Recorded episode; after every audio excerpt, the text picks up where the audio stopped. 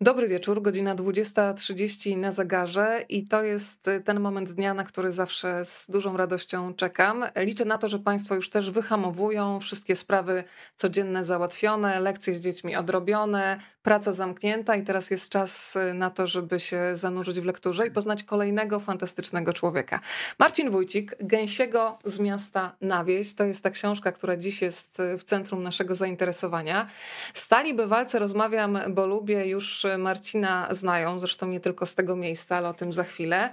Sprawdziłam dzisiaj, Marcin, przed dzisiejszym spotkaniem z Tobą, że nasza ostatnia rozmowa, rozmawialiśmy o książce Celibat, opowieści o miłości i pożądaniu, miała 21 tysięcy odsłon, więc w zasadzie chyba za punkt honoru musimy sobie poczynić, żeby e, wejść dotyczących książki Gęsiego było co najmniej tyle samo. To podejmujemy się tego wyzwania? 22 tysiące ambitny cel mamy na dobry wieczór. E, państwo się już witają powoli. Pani Anna takie spontaniczne hura na dobry wieczór tutaj e, wrzuciła. Bardzo się cieszę, dobry wieczór. E, fajnie, że też Państwo są, rzecz jasna.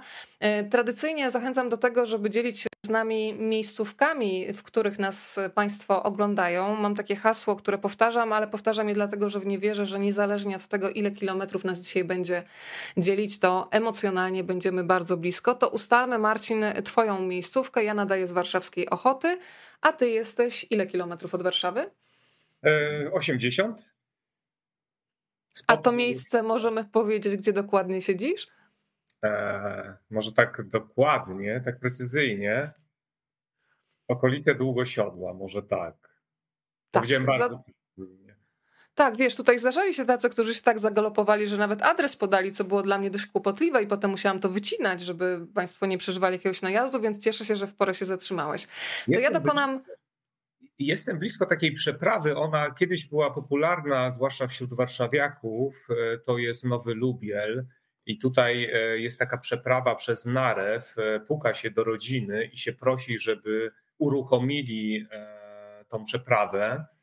No i tam można zapakować samochód i, i, i przepłynąć na drugą stronę Narwi. I ja właśnie jestem jakieś 6 kilometrów od tego miejsca.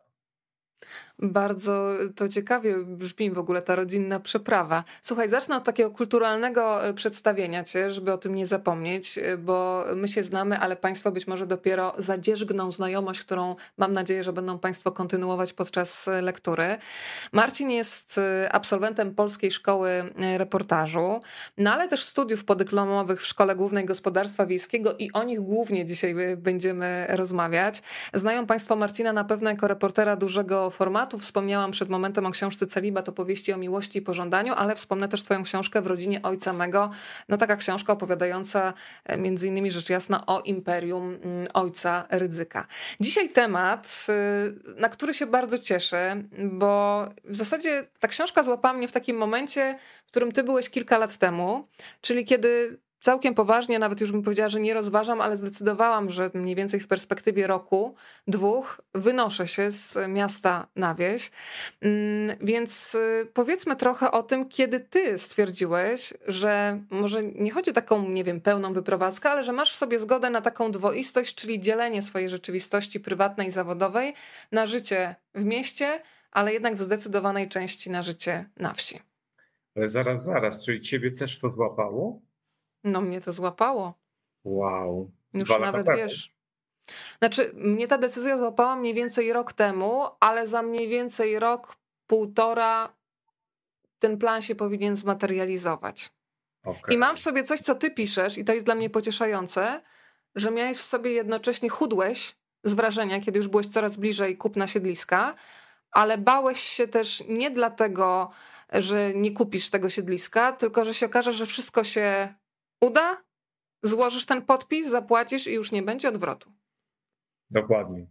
Nie mam pojęcia, kiedy mnie to złapało. Jakoś bardzo trudno jest y, mi to zdefiniować, bo właściwie mm, łapie mnie to od dziecka. To znaczy, mm, już to kilka razy gdzieś mówiłem, że, że jakaś taka dwoistość jest we mnie, że z jednej strony zawsze chciałem mieszkać w wielkim mieście, a z drugiej strony chciałem mieszkać na wielkiej wsi, to znaczy wielkiej wsi, czyli takiej totalnej wsi, to, to mam na myśli. No i tak popróbowałem najpierw tego wielkiego miasta. E, mieszkałem przez ponad 10 lat w Warszawie, e, ale tak właśnie e, coraz częściej dopadały mnie takie, takie pragnienia z dzieciństwa, ze szkoły średniej, że, żeby wyprowadzić się gdzieś totalnie mm, na odludzie, najlepiej do lasu. No i tak właśnie to się chyba zaczęło tak na poważnie dziać w jakimś 2015, 16 roku. Chyba tak, chyba, chyba tak, jak, jak zbliżałem się do 40, prawie zdradziłem ile mam lat. Zresztą jest to napisane. Jesteśmy e... rówieśnikami. Okej. Okay. E, więc jak, jak, jakoś tak mm, kilka lat przed 40 pomyślałem, że jeśli mm, teraz się nie wyprowadzę z miasta na wieś, no to kiedy ja to zrobię? Na emeryturze? No przecież na emeryturze już mi się nie będzie chciało remontować siedliska, e, nie będzie mi się chciało e, karczować jak, jak, jakiś tam drzew, tak, które narosły na siedlisku. No to jest mnóstwo różnych pytań. No, no więc właśnie jakoś tak 2016-15 rok zacząłem intensywnie myśleć o tym.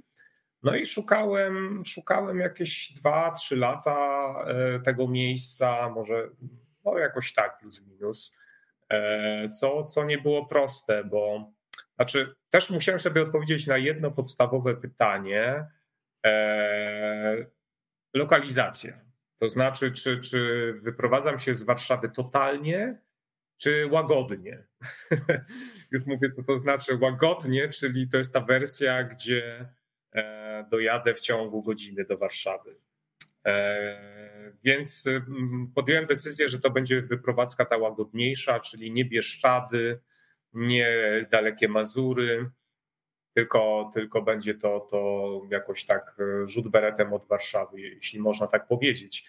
Natomiast to też nie, nie było takie łatwe, bo, bo tych miejsc takich dzikich wokół Warszawy nie ma wiele. E, bo, bo, bo te, te, te okolice Warszawy są dość rozbudowane, zaludnione. No i jakoś tak e, cudem trafiłem tutaj, gdzie jestem, pod e, Nowy Lubiel, pod Długosiodło, gdzie ten czas, mam wrażenie, się zatrzymał, ale o tym miejscu to myślę, że jeszcze sobie powiemy. Natomiast jeśli chodzi o ten proces decyzyjny, tak to nazwijmy, no to już kończąc jakiś 2015 rok, a siedlisko kupiłem jesienią 2018 roku. Państwo się witają tutaj z różnych stron. Nie wiem, czy czujesz ciężar odpowiedzialności, bo pani Weronika cały dzień czekała na to spotkanie z tobą. Więc tutaj Poprzeczka jest naprawdę wysoko e, zawieszona. Bardzo się cieszymy, Pani Weroniko. E, zapomniałam jeszcze Państwu powiedzieć, żeby się dzielić tym, co dobre, a z tej rozmowy myślę, że dużo dobra popłynie. Wystarczy przycisnąć ten guzik, który jest pod tymi oknami, w których jesteśmy teraz u Państwa w domu. Udostępnij. Klikamy i ta rozmowa, to spotkanie z Marcinem Wójcikiem pojawia się automatycznie na Waszej facebookowej osi czasu.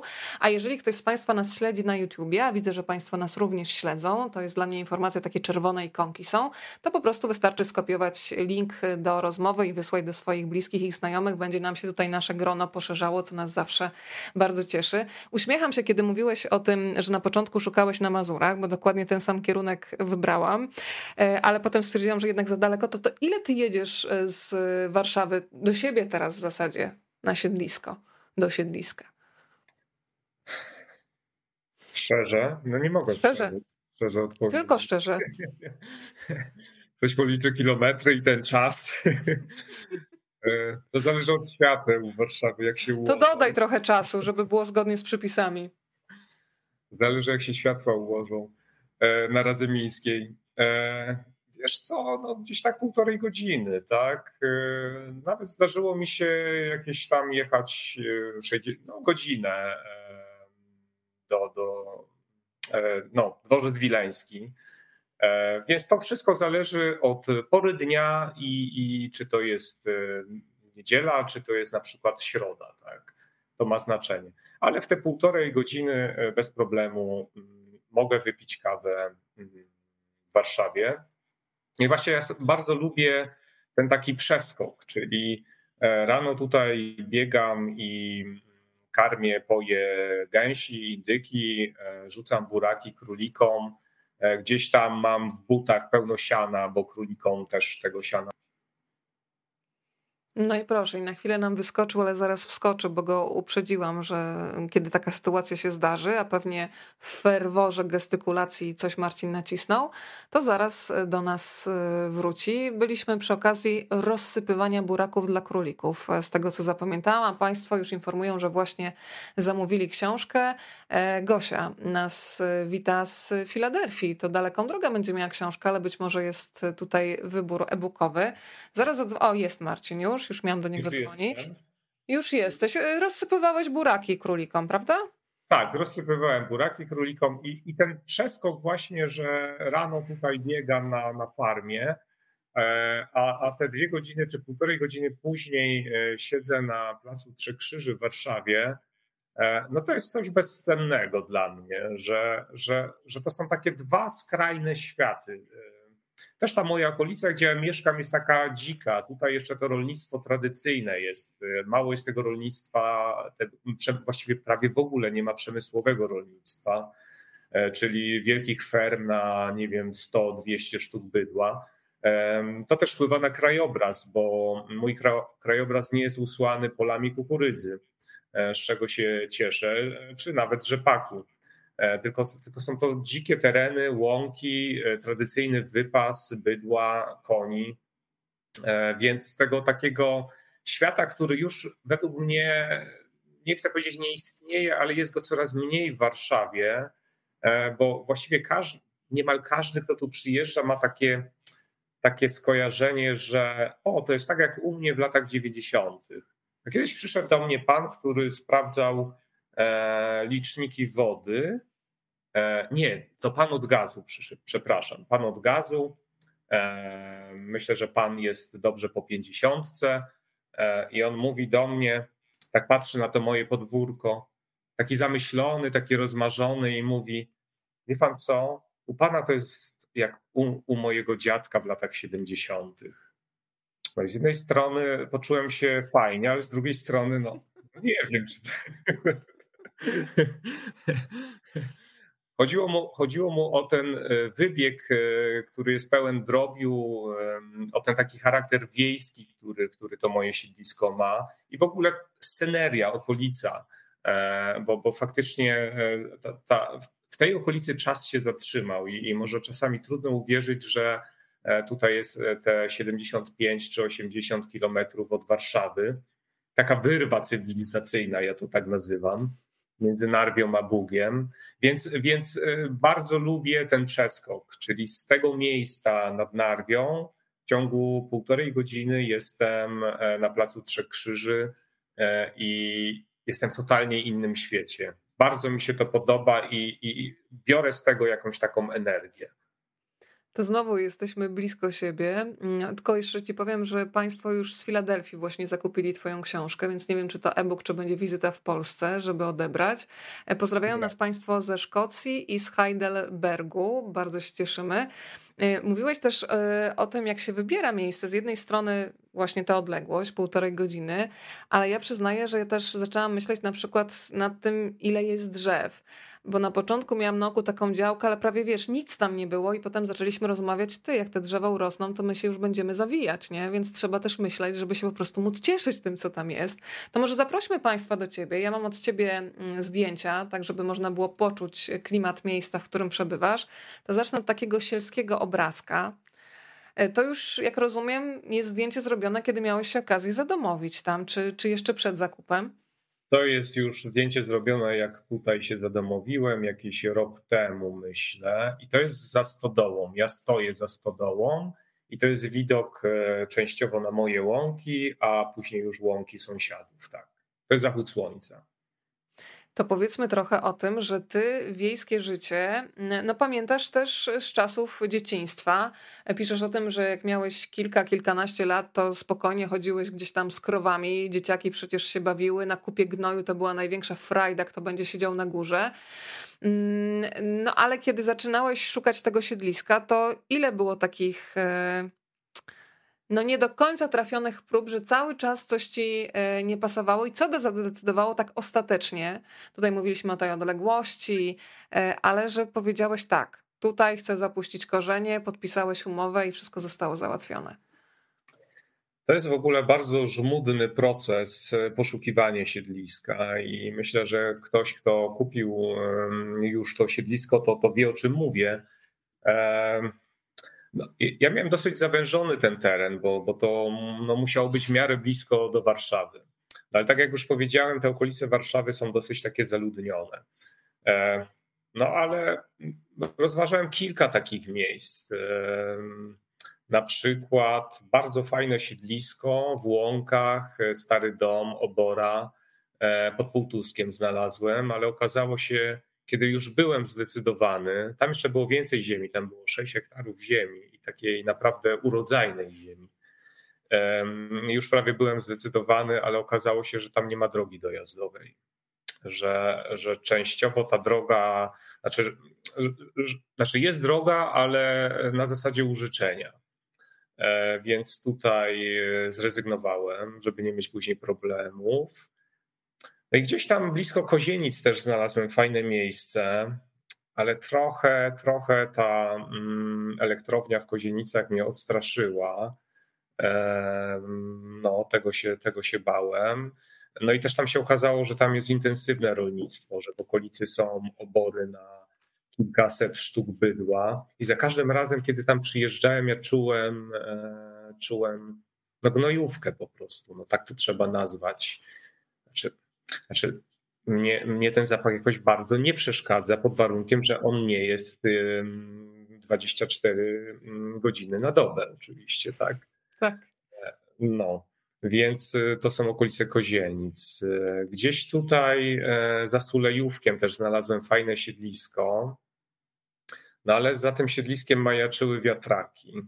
No to jest temat dzisiaj e, też e, ważny energia, czysta energia, o tym się dużo mówi. E, no ale nie chciałem mieć za domem wiatraków. To jakiś taki kosmiczny krajobraz, więc zrezygnowałem. E, podobnie wiatraki gdzieś były pod Węgrowem, też zrezygnowałem. No, było trochę tych, tych. Tutaj pod Długosiodem też widziałem siedlisko, ale z kolei było za blisko drogi takiej przelotowej. No, najeździłem się, najeździłem się przez te, też te powiedzmy 2-3 lata. E, I tutaj wiem, że trafiłem, wiesz co, teraz będzie jakaś taka rocznica, bo ja tutaj trafiłem chyba 3 maja, jako pierwszy raz, tak, albo 2 maja. Bardziej drugiego, dobra. E, w każdym razie na początku maja przyjechałem tutaj, wiesz, wszystko kwitło, te, te stare, e, stare wiśnie, czereśnie, były białe w kwiatach.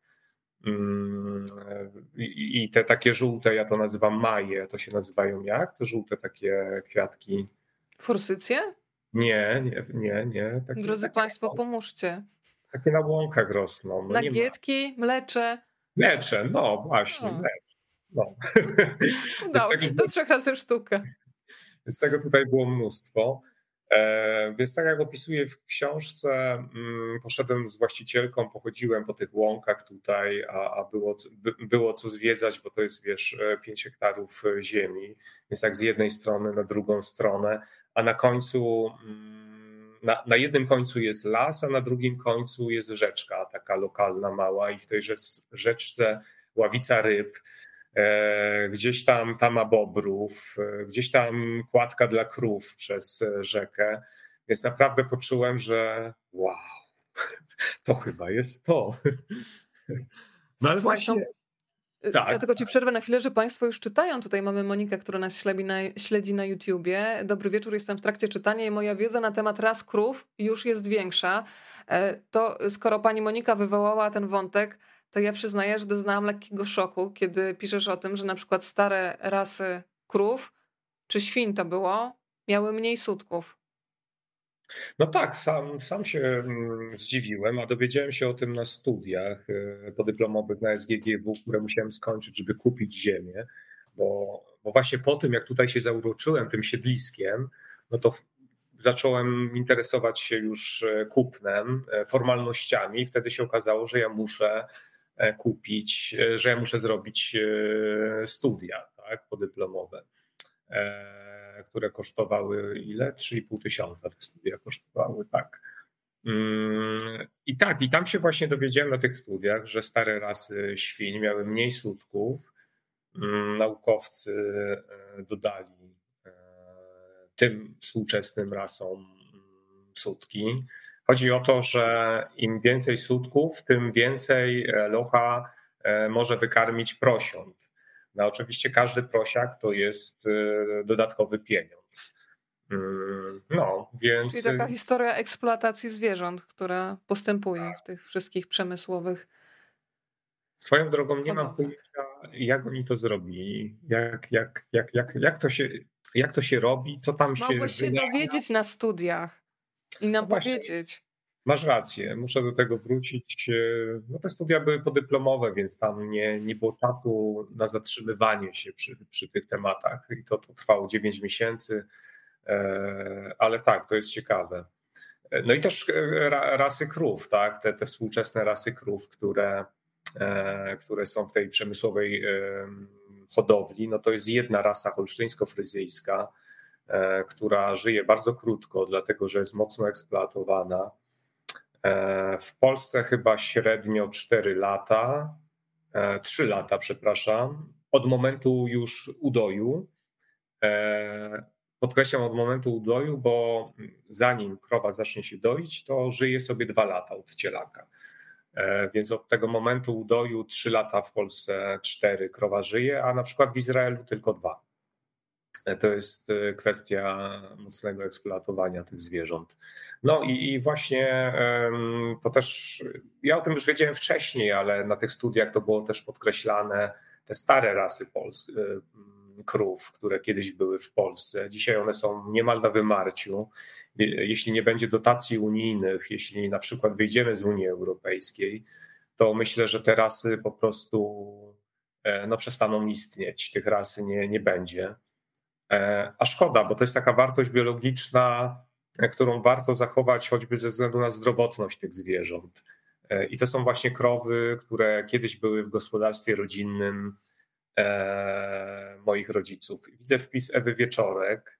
Tak. Pamiętam twój wspaniały reportaż o krowach w DF. Tak, to był właśnie reportaż o tych krowach holsztyńsko-fryzyjskich, e, ale również e, druga część tego reportażu to były krowy, które spotkałem tutaj niedaleko nad Narwią właśnie, e, we wsi Szarłat pod Różanem, tak, i tam jest pan, który, który te krowy białogrzbiete, czyli te pradawne polskie, e, hoduje. E, tak, ale właśnie, bo jeszcze nawiązałem do gospodarstwa rodziców. E, urodziłem się na wsi pod Rabką Zdrój, powiat Sucha Beskidzka. To jest taki styk Podhala a Beskidu Żywieckiego. I tam rodzice, dziadkowie od, od lat, e, znaczy właściwie no moja rodzina jest chłopska od wielu pokoleń i bydło e, to był taki kluczowy kierunek e, hodowli. No i jako ten dzieciak to bydło wypasałem razem z moim rodzeństwem, sąsiadami. To po prostu była przygoda, budowanie szałasów na pastwiskach. W tych szałasach się spędzało niemal całe lato. Znaczy te krowy były spędzane e, na wieczór e, do obory, żeby je tam wydoić, no ale już wczesnym rankiem e, były gnane z powrotem na górzyste łąki i, i to, była, to było zadanie dzieciaków, czyli nas wszystkich. No to, to, to cudowne lata. Znaczy ja, ja aż, aż mi szkoda e, dzisiejszych dzieciaków, że oni tego nie doświadczą, bo, bo, bo, bo te szałasy, ten wypas, e, to, to zganianie tego bydła, zbieranie poziomek, grzybów, z tym też wiąże cała. E, to, to, to, też nie było leniuchowanie, tak? tylko to właśnie było zbieranie, czy, czy mm, czernice były, jagody, poziomki, grzyby. Więc to był taki twórczy czas, nie tylko wypas. Tak, ten wypas to było wypasione dzieciństwo y, po prostu. Ja będę sięgać od czasu do czasu do archiwum, które mam od ciebie. Bo chciałam też pokazać, jak pięknie można obserwować y, też pory roku. No tutaj ewidentnie mamy jesienną scenerię. No i nie jesteś jedynym bohaterem tego zdjęcia, więc czas też przedstawić domowników, bo my dzisiaj będziemy, w zasadzie mamy ocean tematów do poruszenia, z czego się bardzo cieszę, ale przedstawmy y, tę kocią postać, którą masz tam za sobą, bardzo czujnym wzrokiem na nas patrzy. Tak, to jest e, Batman. E, Batman jest przyjacielem Liśki, o której za chwilę pewnie jeszcze powiemy. A Batman pochodzi z Długosiodła w ogóle, mm, spod sklepu. E, znaczy tam jest taki dom, tam mieszka pan, który zawsze tam sporo kotów biega wokół tego domu. No i biegały takie kociaki właśnie. I, i przywiozłem wtedy dwa, bo nie miałem jeszcze, a pojawiły się myszy stodole, więc... A, mam a ty fobię. się boisz myszy bardzo podobnie. Mam fobię. Nie wiem jak to leczyć, więc proszę o rady. E, I, I, przyjechał Batman i mm, Robin, ale Robin przepadł. Niestety gdzieś przepadł e, w łąkach bardzo szybko. No i Batman jest u mnie już dobre dwa lata. No jest słodziakiem po prostu, no co tu, co tu dużo mówić. E, największym przyjacielem Liśki, czyli pani, te, Liśka to jest pani tego gospodarstwa. E, piesek. Aż jakoś dziwnie mi mówić o niej piesek. No, to no bo to jest Sunia, wiesz, może dlatego. Okej, okay. No, ona jest jakoś uczłowieczona w ogóle, wiesz, to chyba dlatego. To jest ona udaje tutaj niewiniątko, a tak naprawdę jest słodkim łobuzem. Tu jest chyba tuż przed e, polowaniem na nornicę no właśnie ma taki zwyczaj, że, że poluje na nornice i później przynosi te nornice takie wymuldane i zostawia e, tam, gdzie parkuje samochód, tam, gdzie goście parkują samochód. Nie wiem, właściwie, właściwie tylko w tym jednym miejscu ona te nornice zostawia, tam, gdzie się samochody parkuje. Nie wiem, ponoć jest to prezent dla gości, te nornice. No, z prezentami się nie dyskutuje, należy się ucieszyć, ale zastanawiam się, jakie są relacje pomiędzy Batmanem a Liśką. E, I kiedy tak naprawdę y, no, dowiedziałeś się, że ona sobie ciebie wybrała? Bo ja myślę, że ze zwierzętami trochę tak jest. Ja nigdy nie mówię, że jesteśmy właścicielami, tylko w zasadzie ja się cieszę, że mogę być człowiekiem na przykład swojej łatki, więc pewnie też jesteś szczęśliwy, że możesz mieć liśkę. Ale kiedy została podjęta decyzja, że będziecie tworzyć, powiedzmy to wprost, wspólne stado? E, odpowiem na pierwsze pytanie, czyli czy, odpowiem na pierwsze pytanie, czyli relacja między Liśką a Batmanem. E, obserwowałem jeszcze zanim pojawiły się koty, to e, widziałem kiedyś taką scenę, że Liśka zobaczyła na łąkach kota i po prostu ruszyła za nim i na szczęście drzewo było dość szybko, bo nie wiem jakby to się skończyło. No i, i, i tu nagle przyjeżdża Batman z Robinem w klatce, zaprosiłem Liśkę, oni jeszcze byli w klatce, no i z nią porozmawiałem, tak normalnie. Liśka, to są twoi przyjaciele, nie wolno e, i tyle. I od tego czasu ona ich nie tknęła, wiesz, w ogóle zero agresji, z Batmanem się przyjaźni, po prostu e, robi z nim wszystko, co chce, on pozwala na to. To jest jakieś mizianie, to jest jakieś przyduszanie, ale takie słodkie przyduszanie e, z, z, z, z miłością. Więc te relacje są super, przyjacielskie. przyjacielskie.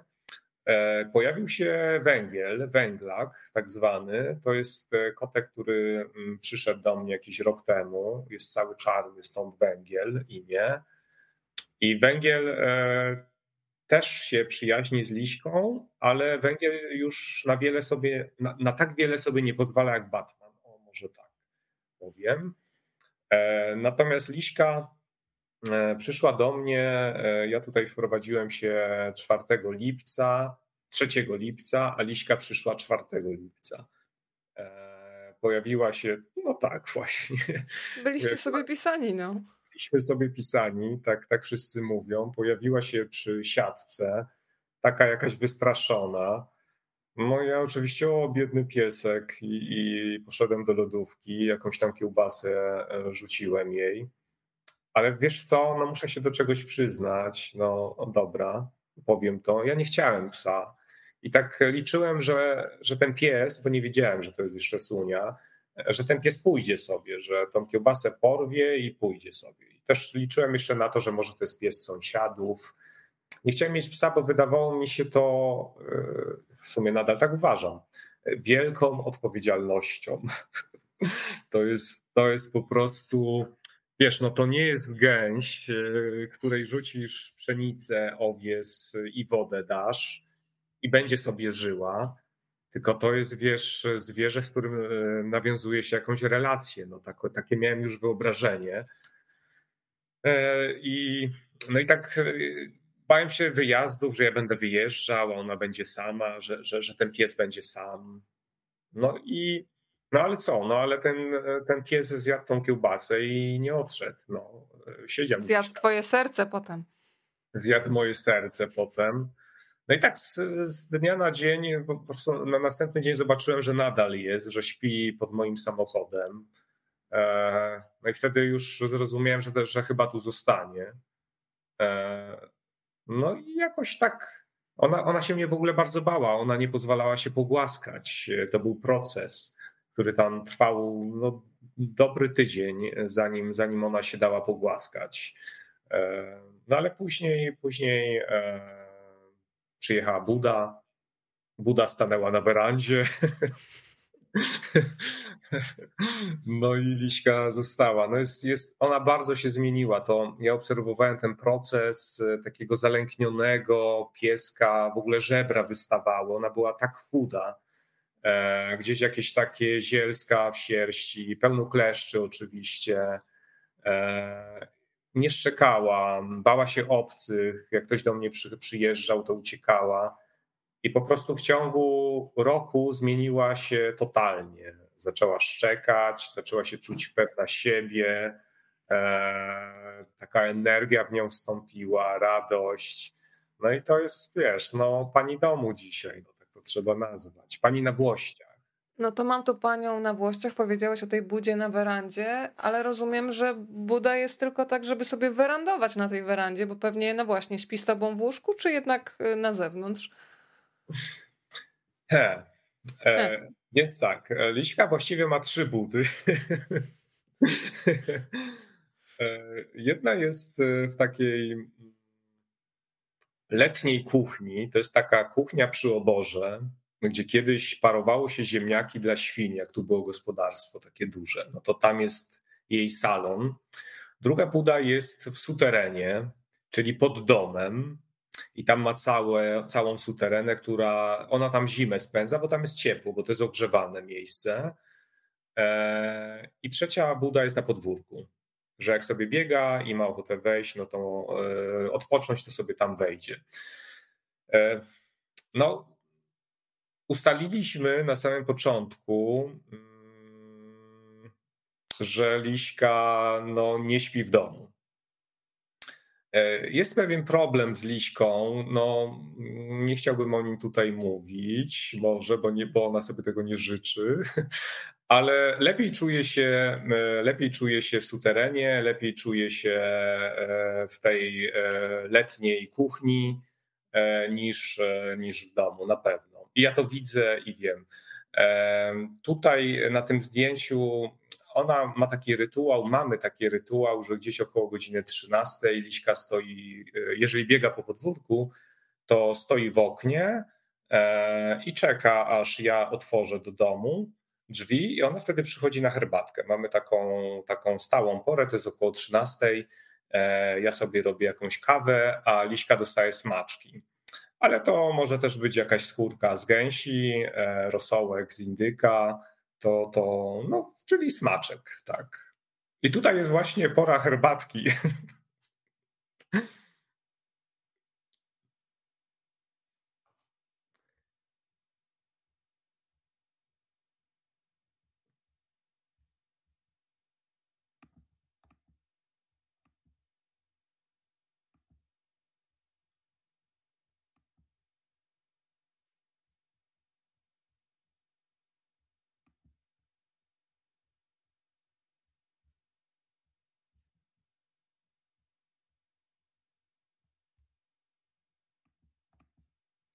A ja gadam, a mnie nie słychać, prawda? Już się słychać. Już jestem. E, muszę Państwu się wytłumaczyć, że na chwilę się wyciszyłam, bo coś bardzo głośno za szybą tutaj mm, piszczało, ale już, jest, już, już mogę dojść do tego, więc e, powiedziałam o tym, że mm, kiedy mm, zdecydowałeś się na kupno siedliska, to szybko się zorientowałeś, że dojazd tam komunikacją miejską może być delikatnie mówiąc e, skomplikowany. Na pewno wydłuży czas dojazdu. I ja jeszcze jestem przed e, zrobieniem prawa jazdy. Zawsze się jakoś tak nobilitowałam, że to jest bardzo elitarne grono. Adam Wajrak nie ma, który zresztą się pojawia w twojej książce. Mariusz Szczygieł nie ma. No ale chyba jestem przy, w, tym momencie, kiedy trzeba podjąć próbę. Co ty miałeś w głowie, kiedy postanowiłeś, miałeś wtedy 37 lat, że czas to zrobić? Wierzyłeś, że ten plan się uda? Czy, czy pomyślałeś, spróbuję, ale mam kiepskie przeczucie? przeczucie? Wiesz, w, ogóle to prawo jazdy to przez lata był jakiś taki temat drażliwy w mojej rodzinie, bo mm, jakoś tak ciągle słyszałem, że ta kuzynka już zrobiła, ma, ma te 19 lat, a ona już ma prawo jazdy, a ty masz, ty masz 35, a jeszcze nie masz. Jakoś, jakoś w ogóle to był temat, na, e, który wracał na, mm, podczas świąt Bożego Narodzenia czy Wielkanocy. Jakoś jakoś w ogóle mnie to drażniło, bo ja zawsze tłumaczyłem, nie potrzebuję pra, prawa jazdy, dlatego że mieszkając w Warszawie e, blisko metra, e, pociągu, tramwaju, nie, nie jest mi to w ogóle potrzebne. A jeżeli jadę na reportaż gdzieś e, w teren, no to myślę, że warto jeździć autobusami, pociągami, bo, bo może jakoś bardziej się poznaje jeszcze świat. Więc takie miałem, mm, tak, tak, takie miałem założenie, że nie robię prawo jazdy, bo nie potrzebuję tego. No ale tutaj, znaczy powiem szczerze, że też szukając siedliska, też brałem pod uwagę dostępność taką komunikacyjną, jeśli chodzi o pociągi i autobusy. E, ale to miejsce, które tutaj znalazłem, jest fatalnie skomunikowane, więc e, trudno mi było znaleźć super siedlisko, ale żeby jeszcze obok był pociąg. Znaczy, też nie ma tragedii, bo do pociągu mam 6 kilometrów, więc e, to nie jest tak źle. No ale, ale wiedziałem, że muszę zrobić to prawo jazdy. No i, i też muszę się przyznać, że jakoś nigdy mnie to nie interesowało. Samochody, marki samochodów. E, no nie wiem, no nieraz tam właśnie komuś tłumaczyłem, że ktoś kupił sobie samochód. A jaki? No taki biały. Więc... Czerwone szybciej jeżdżą, pamiętaj. Tak? A, dobrze wiedzieć. No więc, więc to, to, był temat, który w ogóle nie istniał w moim życiu. E, ale wiedziałem, że, że przeprowadzając się na wieś, no, muszę to zrobić. No, no i właśnie, wiesz, ja nieraz, e, znaczy ja często z kimś tam podróżowałem samochodem, ale też nigdy nie, nie kusiło mnie, żeby gdzieś tam na placu nawet spróbować. Więc kiedy ja się zapisałem do, do tej szkoły w Warszawie, e, no to naprawdę straszne. Znaczy, no zbłaźniłem się. E, no na początku to po prostu dramat, dramat. Znaczy dramat współczuję instruktorowi, tak, który, e, do którego przychodzi dorosły facet w wieku 37 lat, a za bardzo nie ma pojęcia, gdzie te kluczyki się w ogóle wpycha. Tak. No, więc, y, więc skończyłem mm, ten, ten kurs, 30 godzin to jest, chyba tak, jeśli, jeśli dobrze pamiętam. Później jeszcze sobie kupiłem kolejne 30 godzin przed e, egzaminem. No i wiesz co, no i to poszło wszystko, no muszę powiedzieć, że, że byłem naprawdę sam zaskoczony, że, że pozdawałem to e, zaraz. E, I dzisiaj mi to sprawia dużą przyjemność e, jazda samochodem. Chociaż tutaj w tych moich terenach no, trzeba jeździć bardzo ostrożnie, ponieważ na drogę wychodzą sarny, łosie, jelenie, zające, lisy, właśnie lisy widzę często i, i na pewno tutaj szybko jeździć nie można. Ale jeszcze wracając do Twojego pytania, mm, no to jest to wykluczenie komunikacyjne. Ja, ja, ja to zrozumiałem dopiero teraz, co to znaczy wykluczenie komunikacyjne. O tym, mm, o tym dużo się e, ostatnio mówiło. E, powstała też fajna książka na ten temat, nie zdążę. bo w mojej rodzinnej wsi tego problemu nie było. Nawet w latach 80. nie był to problem, e, bo, bo była stacja kolejowa. E, te pociągi Kraków-Zakopane to bardzo często jeździły. Jeździły autobusy, później busy. Więc ja, ja, ja nigdy nie zaznałem wykluczenia komunikacyjnego. No później Warszawa to tym bardziej. No tak. Natomiast, natomiast tutaj na wsi no muszę ci powiedzieć, że to w ogóle rodzi jakiś taki lęk, taki, taki, taki, jakiś, taki jakiś niepokój e, wprowadza. Brak możliwości wydostania się o każdej e, porze z, z wioski. No w weekendy stąd bym się nie wydostał. Musiałbym iść te 6 kilometrów e, na przystanek, co mi się zdarzało na początku. I to znaczy, wiesz, no już pomijam jakieś takie kwestie, że zakupy, ale też jakieś kwestie, nie wiem, no coś się stanie. No jak Widziałeś się... ten komentarz? Na emeryturze nie. człowiek się rozgląda, gdzie ma najbliżej przychodnie. Albo tak. jak do niej dojechać, nie? To też się zaczyna inaczej patrzeć pewnie z wiekiem. Ale muszę, muszę, muszę tutaj wam Państwu powiedzieć, że mm, nawet teraz przy okazji tej książki, jak gdzieś jakieś takie dostaję mm, wiadomości, czy na Facebooku, czy komentarze, e, no, że jednak najbezpieczniej w mieście, bo, bo choćby przychodnie są blisko. Ale wcale to takie proste nie jest, bo w mieście e, może są przychodnie blisko, ale żeby się do nich dostać i wpisać się na tą kolejkę, to naprawdę trwa. Tutaj e, czy stomatolog, czy lekarz, czy też fryzjer, to wszystko naprawdę jest szybciej. Znaczy, oczywiście nie, nie mam przychodni we włas, tutaj w mojej wsi, muszę tam podjechać te 9 kilometrów, ale 9 kilometrów, no umówmy się, w Warszawie, no to, to, to też jest e, większa Inna dzielnica, prawda? Tak. Inna dzielnica, albo nawet ta sama dzielnica i może być tak. 9 kilometrów. Więc jeśli, jeśli się ma samochód albo wie, o której godzinie autobusy jeżdżą, to te kolejki tutaj są znacznie krótsze E, przychodnia w Długosiodle jest z tego co widziałem naprawdę fajnie e, wyposażona i no, elegancka przychodnia. E, czy też takie no, inne usługi w ogóle, jak fryzjer choćby, tak? Już pomijam, że ceny są też inne.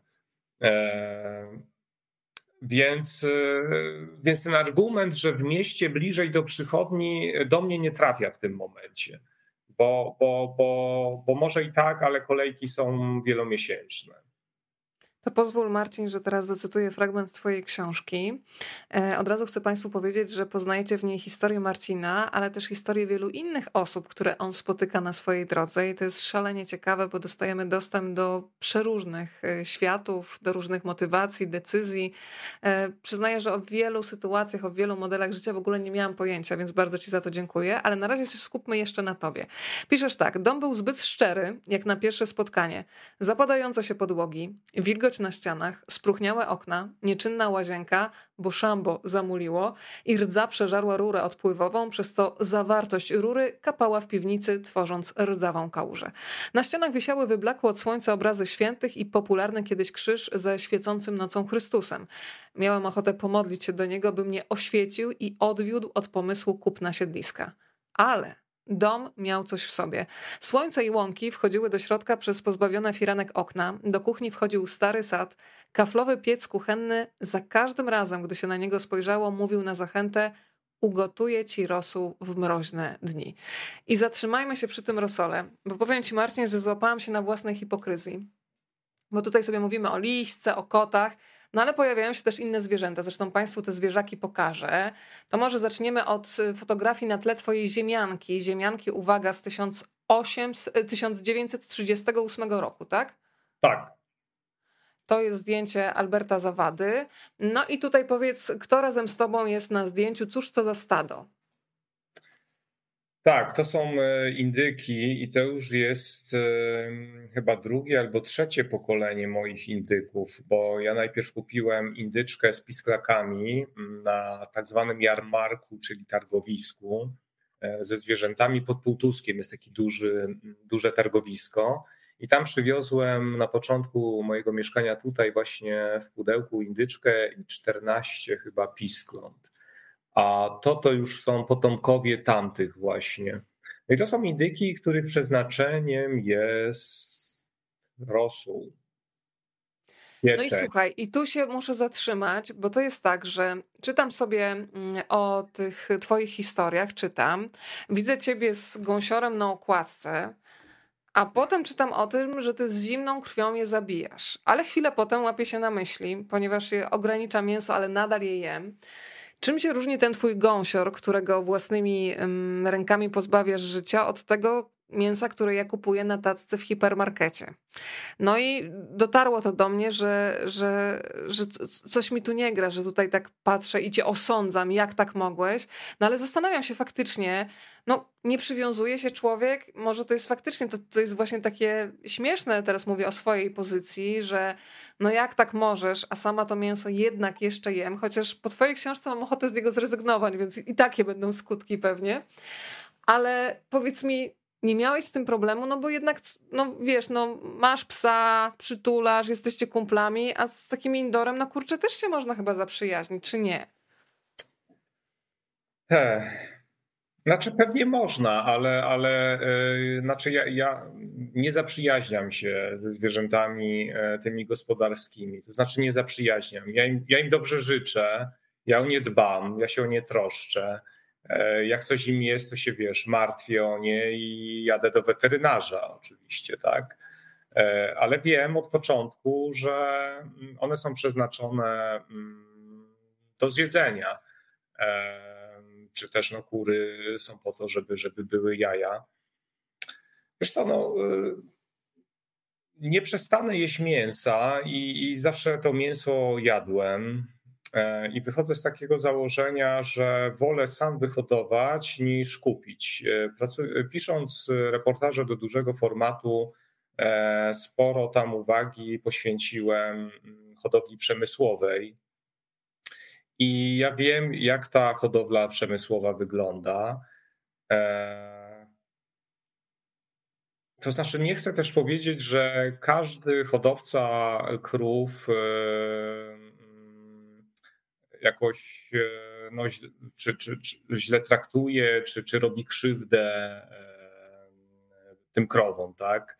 E, tylko, tylko hodowla przemysłowa no, ma coś takiego w sobie, że, no, że ten dobrostan zwierząt jest zupełnie inny. No, kurczaki stłoczone w tysiącach sztuk w jednym budynku, a kurczaki, które biegają po podwórku, no to jest dla mnie to jest zasadnicza różnica, że kurczak, który czuje słońce, wiatr, a kurczak, który jest tylko jakby pod lampą, e, no to ten dobrostan jest e, zupełnie inny, tak, tego, tego zwierzęcia. Znaczy, ja zmierzam do tego, bo trochę może zamotałem, że moją ideą e, było to, żeby uniezależnić się od mięsa ze sklepu, żeby, żeby nie uczestniczyć e, w tym przemysłowym chowie, bo, bo myślę, że każdy, kto kupuje e, w sklepie mięso na tacę, uczestniczy w przemysłowym chowie. Oczywiście jest uczestnikiem tego, tego chowu, bo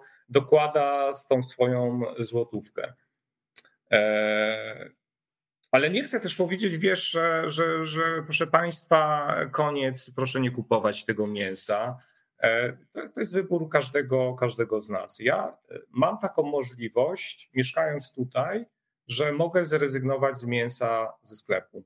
Co nie znaczy, że, e, że, że, że totalnie go nie kupuję, że zupełnie go nie kupuję, bo mi się to zdarza, że, że nie wiem, trzy razy w roku takie mięso kupię. No i wyszedłem z założenia, że te, te moje zwierzęta e, no, mają lepsze życie i szybszą śmierć e, niż te zwierzęta, które kupuj, kupowałem e, kiedyś w sklepie. Znaczy, nie wiem, czy wiesz, jak, jak wygląda w ogóle ubój kurczaków. Może o samym uboju, mówię o chowie przemysłowym. O samym uboju może nie będę tutaj dokładnie mówił, jak to wygląda. Natomiast już sam etap przygotowania do tego uboju jest mocno stresujący dla kurczaków. No bo te kurczaki dzisiaj są wsysane przez jakiś taki odkurzacz, e, który jeździ po tej hali i je łapie. Później e, one są pakowane z tego odkurzacza do e, klatek. Później są pakowane, pewnie wpychane. E, później są, różnie to wygląda, później są ładowane na mm, ciężarówkę, później gdzieś tam jadą, później czekają przed, przed ubojnią, później są znowu wyciągane i wieszane na jakichś takich linach, później jest zimna kąpiel, no a później jest prąd, a później jeszcze jest podcinanie. E, więc to jest wszystko czas, który generuje w tych, e, w tych ptakach, e, kurczakach ogromny stres zapewne. Czas działa na ich niekorzyść po prostu. Natomiast u mnie nie ma tego wszystkiego. No, ten, ten ubój kurczaka trwa tyle, co zgaszenie światła w salonie. E, I no, no i jestem, jestem, jestem przekonany, że dla nich to jest e, lepsze. Znaczy, le, lepsze, jest, lepsze jest to, kiedy wychowują się e, na podwórku niż na fermie. To jest taka książka, która faktycznie każe się, tak jak ci mówiłam, zastanowić, bo, bo złapałam się na takim, ale jak może, a potem y, chwilę później byłam w sklepie, wiesz, wybierając sobie szyneczkę na śniadanie, więc jestem coraz bliższa w ogóle rezygnacji. Zresztą wiesz, że pani Ania tutaj napisała. To tak jak z ludźmi, nie zjemy bliskich, ale dalszym robimy pewne rzeczy. Abym robiła tak najrzadziej, walczę ze sobą, co robię. Na przykład mam psa, kota, córcie i kocura, synka, ciacho i takich, jak ich tak nazywam, to oburzenie społeczne, a gdzie praktyka idei traktujmy zwierzęta jak członków rodziny. Na szczęście po dojściu mojego psa dwa tygodnie temu setki ludzi na Facebooku i w rzeczywistości e, okazało mi współczucie. Mięso jem niestety, bo no właśnie, sobie też wiesz, zadałam to pytanie, dlaczego je jem, więc yy, każdy będzie pewnie sobie inne pytania po twojej książce zadawał, ale przejdźmy na chwilę też do warzyw, bo ja państwu pokażę twoje zbiory ja jestem w ogóle pod ogromnym wrażeniem, jak można mieć takie gigantyczne marchewki. A czy ja bo... jeszcze mogę o Oczywiście. Tak? Oczywiście, że możesz, no pewnie. Ja jakoś tak y, obserwuję i chyba tutaj nawet w tym pisie, y, w pisie, nie w pisie, tylko w pisie. Pis zostawmy w spokoju, chociaż raz. Y, niestety jem mięso. Znaczy, jest w ludziach jakieś takie, e, coraz częściej widzę silne, silny wyrzut sumienia, e, że jem mięso. Ja nie wiem, znaczy, ja myślę, że w ogóle powinna przetoczyć się przez e, świat, Polskę jakaś taka większa refleksja na ten temat, bo ja mam problem z tym wyrzutem. Dlaczego, dlaczego ludzie mają wyrzut sumienia, że jedzą mięso? Znaczy. No. No ja mam wyrzut sumienia polegający na tym, czym na przykład ten indyk czy królik E, mhm. czy kuska różni się od mojej łatki, którą tak kocham i którą bym po prostu przegryzła sama tętnicę, gdyby ktoś jej zrobił krzywdę, nie? Więc y, no, ja widzę tutaj w sobie niekonsekwencje, jak tak szczerze gadamy, że, że to jest niefajne, że ja jem to mięso. To, to tak na szybko odpowiedź. Ale wiesz, no... Y znaczy, świat zwierząt jest brutalny. Ja nie porównywałbym mm, liśki. E, nie bez powodu nie, nie jemy psów, tak? Ale wiesz, są miejsca na świecie, gdzie te psy się je i traktuje się dokładnie tak samo jak kurczaki, nie? Więc kwestia kultury. Nieliczne, nie, nie, nieliczne miejsca, no to, jest, to są mhm. tak? Tak. to znaczy, chcia, chciałem powiedzieć, że znaczy ja obserwuję te zwierzęta i ich zachowania. Znaczy, zupełnie inaczej się zachowuje, w inne relacje wchodzi pies, E, a w takie relacje nie, no, nie wchodzi e, gęś, czy, czy królik, czy, czy indyk, e, jak pies, czy kot nawet oczywiście. I, i ten świat zwierząt jest brutalny. Ja, ja to mówiłem na swoim spotkaniu też autorskim, co widziałem u siebie, że starą indyczkę moją niemal zadziobały pozostałe indyki. Że starość tych zwierząt jest, jest bardzo przykra, brutalna, że stara indyczka nie pójdzie do, weteryn, do lekarza rodzinnego, nie pojedzie do, do sanatorium. Ona jest odrzucana przez stado, ona jest bita, ona jest dziobana. I, i, właśnie wiesz, wydaje mi się, że, że lepiej dla takiej indyczki jest e, wcześniej skończyć życie, choćby w tej, jako pieczeń, niż narażać ją na to, że ona ma, wiesz, problemy kostne, bo, bo tak było z tą moją starą indyczką. Ona odeszła jakby naturalnie. Nie, nie trafiła do piekarnika. Ona odeszła naturalnie, ale, ale, ale ja, ja później się zastanawiałem, czy to było dla niej dobre. Ona cierpiała. Ona była odrzucona przez stado. Wiesz, no, wszyscy, wszyscy, wszyscy zostaniemy, znaczy śmierć jest nieunikniona i, i wszyscy umrzemy. E, I śmierć jest, jest zazwyczaj czymś bolesnym, tak? I, i czy, czy ta indyczka e, w ciągu sekundy straci życie i trafi do piekarnika, czy ta indyczka będzie cierpieć przez dwa miesiące, e, no to, to, to ja dla niej wybieram ten los w piekarniku niż to cierpienie przez e, dwa, dwa miesiące. Nie ma weterynarii super rozwiniętej, e, jeśli chodzi o pomoc dla indyków. No są oczywiście jakieś szczepionki i tak dalej, ale, ale nie, ma, nie ma geriatrii, dobrze mówię, e, zwierzęcej, znaczy może jest, ale ona nie jest jakoś super rozwinięta. Ja już mówię o tych, o tych zwierzętach hodowlanych, nie, nie o psach i, i kotach. Mm -hmm. To słuchaj, to wyjęłam na chwilę te marchewki, bo też mi uświadomiłeś, że dobra, rezygnuję, zakładam ten wariant. Rezygnuję z mięsa, ale jeżeli chcę przejść na warzywa, no to muszę, słuchaj, wziąć się za uprawę tak jak ty. Bo oczywiście ja zawsze wiedziałam, że jest masa pestycydów i syfu, mówiąc kolokwialnie, dodawanego do tego, co kupujemy w warzywniakach, często nawet z jakimś tam certyfikatem eko, bo to jest często nawet nie do sprawdzenia, co tam się działo. Powiedz, mhm. ile oprysków mamy podczas wzrastania sobie jabłuszek y, na drzewie. Mm, potem sobie kupujemy takie jabłko z radością, że będzie smacznie, zdrowo, ekologicznie.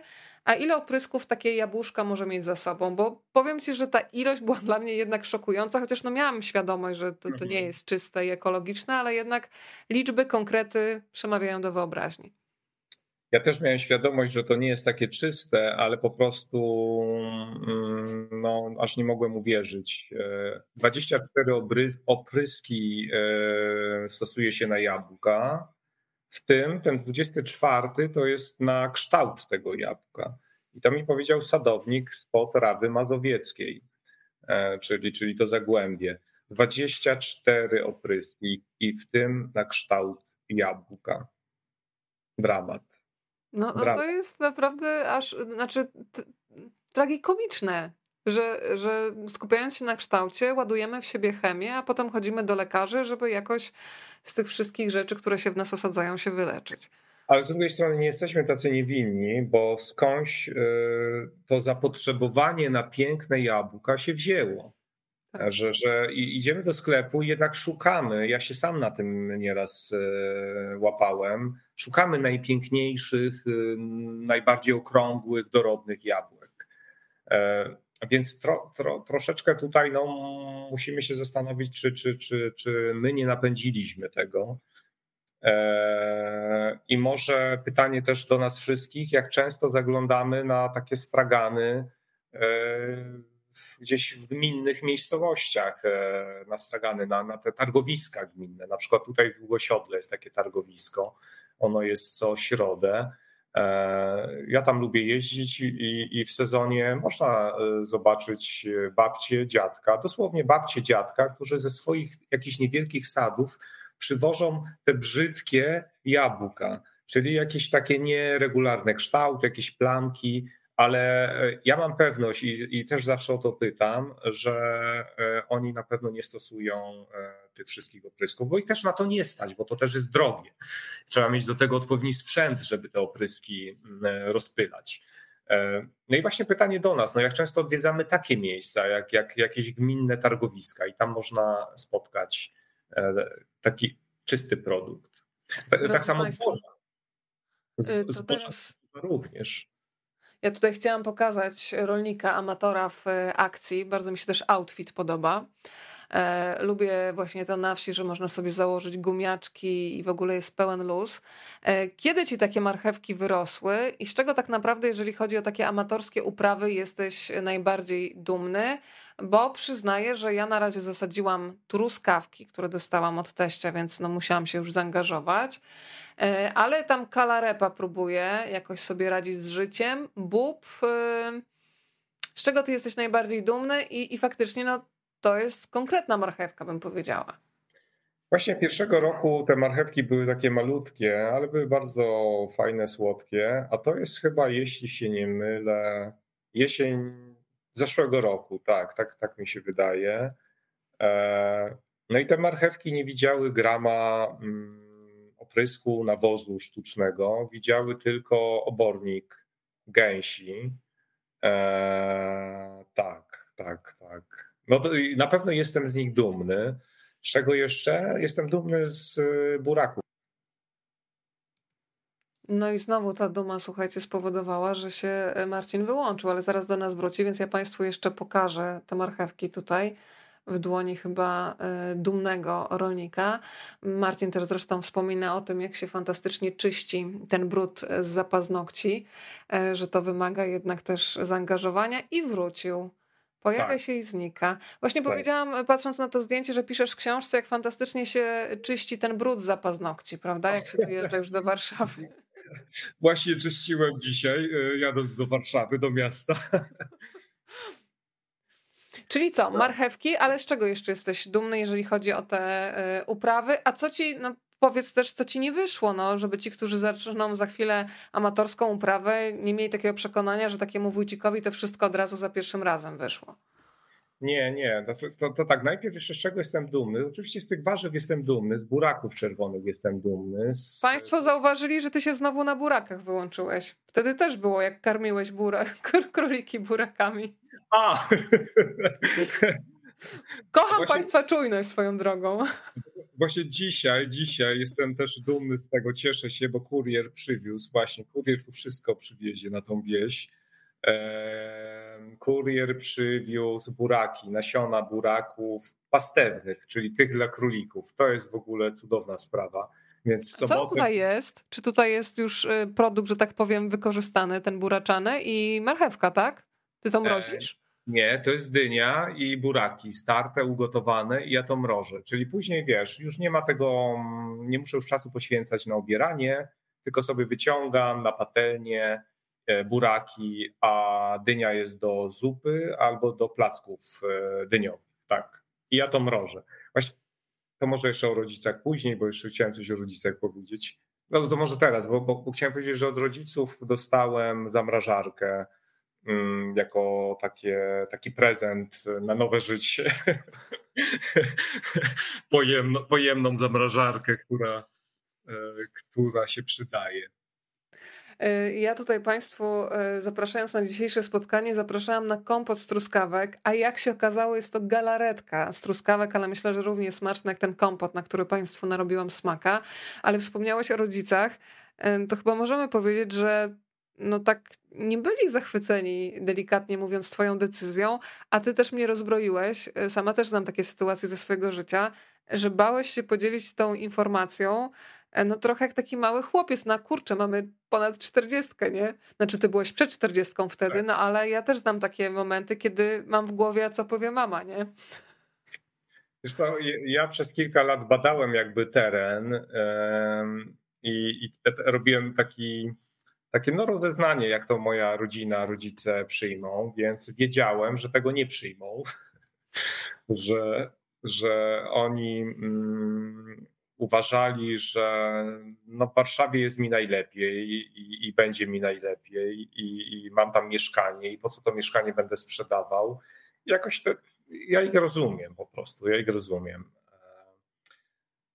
Więc wyszedłem z założenia, że mm, kupię e, siedlisko, e, nie mówiąc im o tym, tylko już po fakcie, bo, e, bo wiedziałem, że to będzie trudny temat i znaczy, chciałem uniknąć takiego, mm, jak to powiedzieć, bałem się tych telefonów co wieczór. Wiesz, tutaj z jednej strony remont siedliska, dużo się dzieje. Sprzedaż mieszkania, remont siedliska, prawo jazdy i co wieczorne Rewolucja. telefony.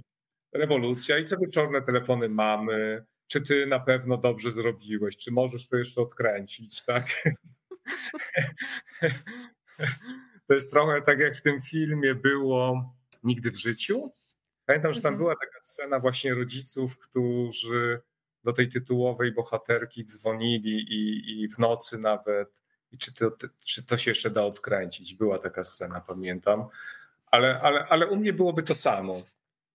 I tak doszedłem do wniosku, że, że ja chcę po prostu w spokoju ten etap y, przejść, przeżyć, czyli ten remont, ta wyprowadzka, a później jak już się urządzę, to powiem o tym rodzicom.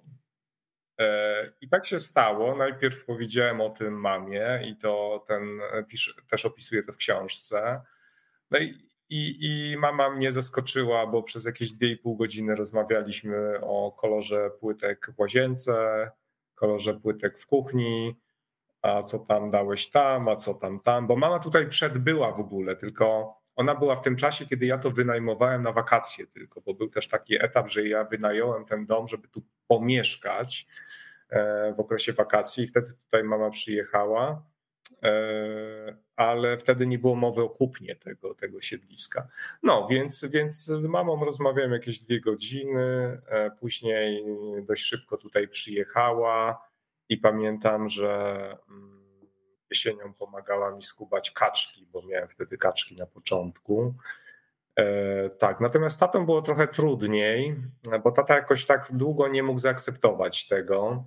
To znaczy, nie było jakiejś awantury, wiesz, jakichś takich e, no, scen. nie przyjeżdżaj. tylko, tylko tata unikał po prostu tego tematu. On, on nie chciał o tym rozmawiać i to trwało jakiś tak, myślę, że z rok że, że tak rozmawialiśmy o wszystkim, ale nie o siedlisku. No i też też, no, ale, ale to się zmieniło e, po, po roku i, i przygotował mi takie słupki do podpierania młodych drzewek. E, chyba ze 100 tych słupków mi przygotował. No masz, będziesz miał e, do sadu, tak? To już była akceptacja, te słupki. To już była akceptacja. Bez Chociaż, słów. Tak, tak, ale chyba, chyba pierwszą akceptacją to był koszyk wiklinowy, słuchaj, taki koszyk wiklinowy mm, jeszcze kiedy nasze gospodarstwo rodzinne działało z lat 90. koszyk do zbierania ziemniaków. E, I ja ten koszyk też dostałem od taty, że mi się przyda na gospodarstwie i chyba to było taką akceptacją. Tak mi się wydaje, że ten koszyk był pierwszy. No, więc, e, więc rodziców mam już, że tak powiem, za sobą.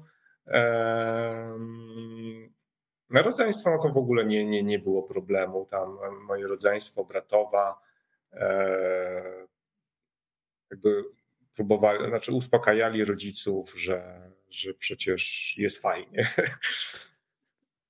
Słuchaj, y, pani Małgosia napisała, zazdroszczę, ale tak pozytywnie też tak chcę. Puszczam taką intencję w świat. Pani Małgosiu, utrzymam za panią kciuki, e, bo to, co na początku nam się wydaje nierealne, naprawdę po tym, jak się to marzenie przełoży na plan, jak pani widzi krok po kroku, y, się materializuje. Słuchaj, to tak. przedstawmy przynajmniej część bohaterów twojej książki. Ja przyznaję, że czytam sobie, czytam i nagle patrzę, olo, a Olo, muszę Państwa wtajemniczyć, żeby to nie była tylko prywatna wiedza, to jest kolega mojego męża, montażysta telewizyjny, który faktycznie zmienił swoje życie i uśmiecha, uśmiechnęłam się, myślę, że Olo się za to nie obrazi, jeżeli to powiem na głos. Uśmiechnęłam się, ponieważ Olo faktycznie czasem przywoził różne e, produkty wiejskie tutaj do miasta, Inna sprawa, że na przykład jak przywoził jajka, to połowę z nich zdarzało mu się zbić jakoś po drodze, bo je tak zapakował. E, ale naprawdę to, co robi, ja myślę o, o serach fantastycznych, no jest bardzo, bardzo smaczne. Jak wy na siebie trafiliście, tam mnie też urzeka Tą jedną rzecz chyba zdradzę, bo po prostu mnie urzekła historia listu, którą oni zostawili w ścianie, bo piszesz w ogóle o domach, szczególnie kiedy, kiedy się kupuje jakieś domy z historią, że kiedy się zaczyna remont, to po pierwsze odłażą kawałki farby, czasami są tam tapety, czasami są jakieś stare gazety, kartki z kalendarza i Olo razem z Kamilą znaleźli mm, wpis y, z kalendarza z 1967 roku i tylko zacytuję to, co oni sami podczas remontu zostawili teraz w ścianie. Właśnie remontujemy ten domek. Sprawdzi, sprowadziliśmy się tu w 2015 roku, teraz jest 2017 rok i wstawiamy nowe okna. Jeśli jesteś naszym dzieckiem lub wnukiem, przesyłamy ci ściski i całusy z przeszłości. Jeśli jesteś nowym właścicielem, niech ci się dobrze mieszka na Złotej Górce, Olo i Kamila. I ja po prostu uwielbiam takie historie, bo jestem w stanie sobie wyobrazić kogoś, kto doceni taki gest i dla kogo takie znalezisko będzie czymś mhm. naprawdę wzruszającym. Jak wy się poznaliście? E, ja gdzieś odnalazłem, to znaczy przeczytałem o nich e, w internecie jakiś artykuł, już nie pamiętam gdzie to było. No i zacząłem szperać na Facebooku, ich szukałem e, i znalazłem. No i oczywiście szybko się umówiliśmy, pojechałem do nich. No i po prostu mega energia, mega energia. Olo i jego żona. Oni, oni to siedlisko kupili chyba w 2000 15, tak? Mhm, tak, tak, z tego listu wynikało. tak. tak, tak, z tego listu wynika.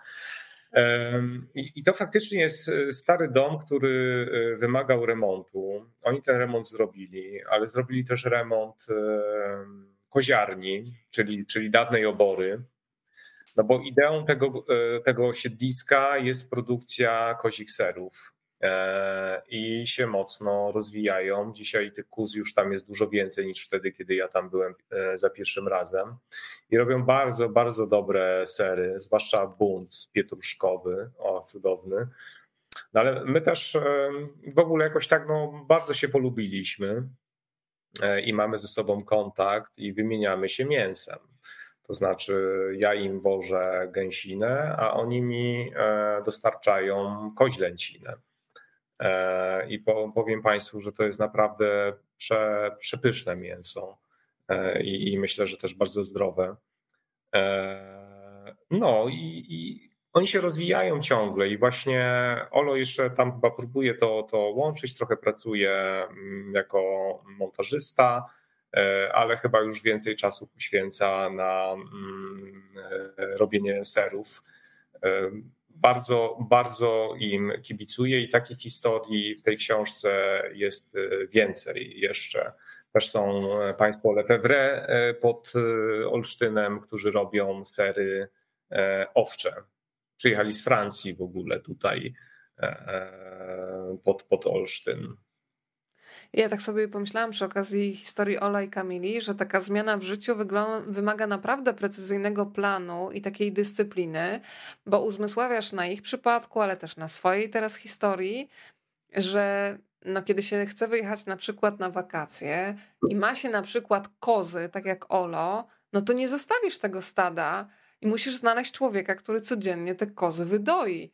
E, powiedz teraz na swoim przykładzie, ile osób, kiedy się dowiedziało, że kupujesz stare siedlisko, się wyrywało, że będziemy do ciebie przyjeżdżać i ci pomagać, bo takie słowa też padały, nie tam, że tylko na, na, na wywczasy.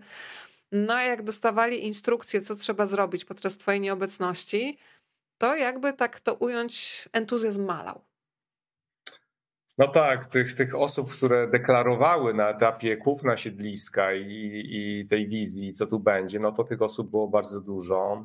E, no później, e, jak już e, były takie momenty, że trzeba było przyjechać na zastępstwo, no to tak naprawdę wykruszyli się, tak? I, I, właściwie na, chyba na palcach jednej ręki mogę policzyć osoby, które są w stanie tutaj, znaczy nie tylko poświęcić czas, ale w sensie jakby będą potrafili się zająć e, siedliskiem, bo, bo to gęsiom trzeba co innego dać, a kurom co innego, a króliki to już w ogóle. I też jakieś takie moje odkrycie to jest, jest takie, że sporo ludzi z miasta boi się zwierząt gospodarskich. Znaczy panicznie wręcz się boi zwierząt gospodarskich. To naprawdę jest taka moja obserwacja dość częsta E, zwierząt gospodarskich, czyli gęsi, indyków, e, nie, nie, nie, nie są w stanie tego przeskoczyć jakoś. Może nie wiem. Gdyby to trwało dłużej, to, to jakoś by się oswoili ze sobą. E, no, więc trudno jest znaleźć kogoś na zastępstwo, dlatego też nie mam krowy. Nie mam kozy, bo koza to też jest koza, krowa to są fajne zwierzaki, można mieć mleko, sery, E, nie mam dlatego, że byłby później problem z, wy, z wydojem po prostu, tak? E, myślę, że, że, że te, tego to tylko ewentualnie gdzieś po sąsiedzku mógłbym kogoś poprosić o to. W ogóle właśnie tak jak Olo mają kozy, produkcja mleczna to jest szalenie, szalenie ciężka sprawa, więc naprawdę, proszę Państwa, docencie ludzi, którzy E, produkują mleko, ale jeszcze go przetwarzają. Bo sama produkcja to już jest trudny proces, ale no, można to mleko oddać do mleczarni oczywiście, tak? Ale jeszcze większą sztuką jest zrobić z tego ser.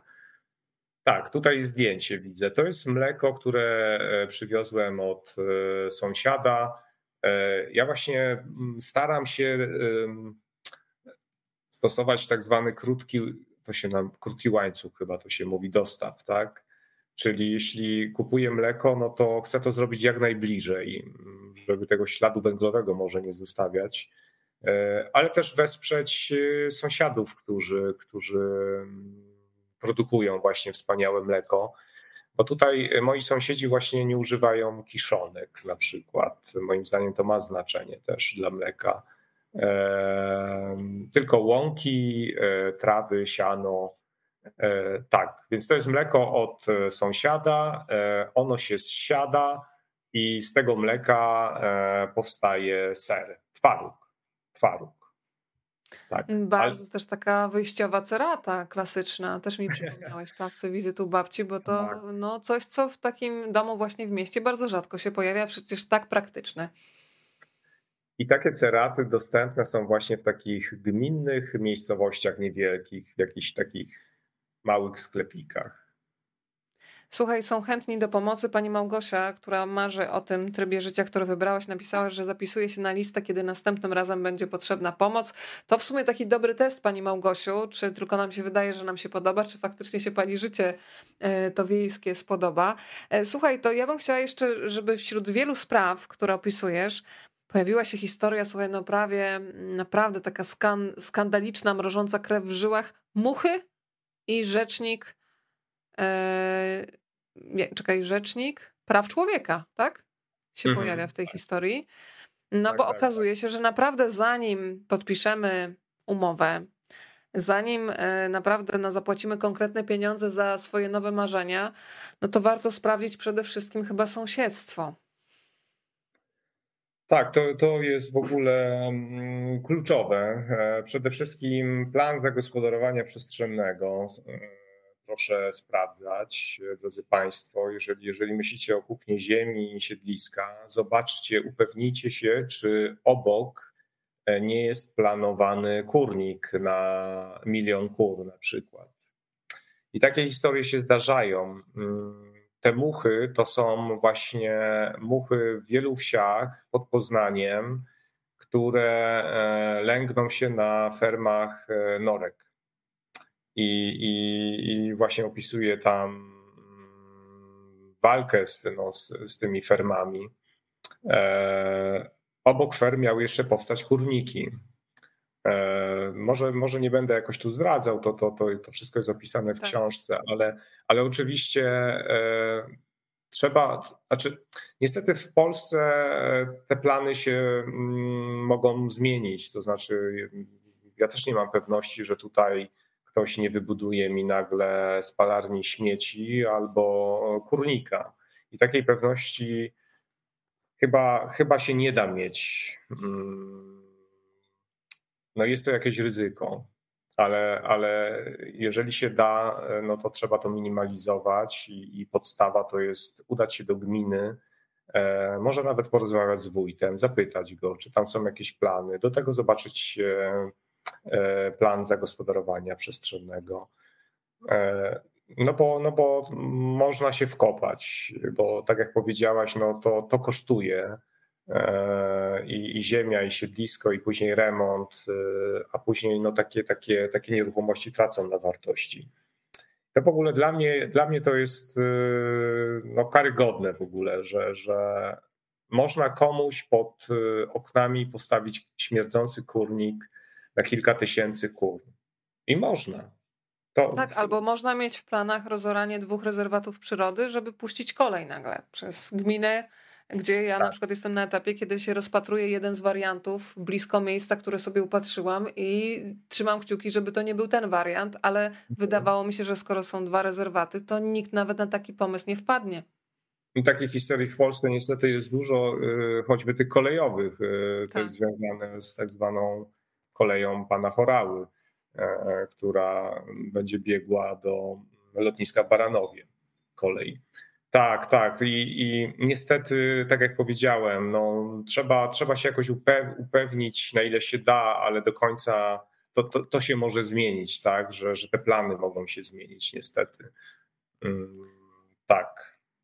Drodzy Państwo, można oczywiście pytać, bo Państwo wysyłają nam pozdrowienia z różnych e, stron świata i też wspominają, tak jak Pani Małgosia, że dokładnie zna ten smak mleka bez kiszonek, inaczej pachnie i pamięta ten smak z gospodarstwa dziadków. To jest ten moment, kiedy można zadać pytania, które siedzą w Państwa głowie, a jeszcze na przykład z moich ust nie padły. Na pewno takie są, więc proszę tutaj e, śmiało.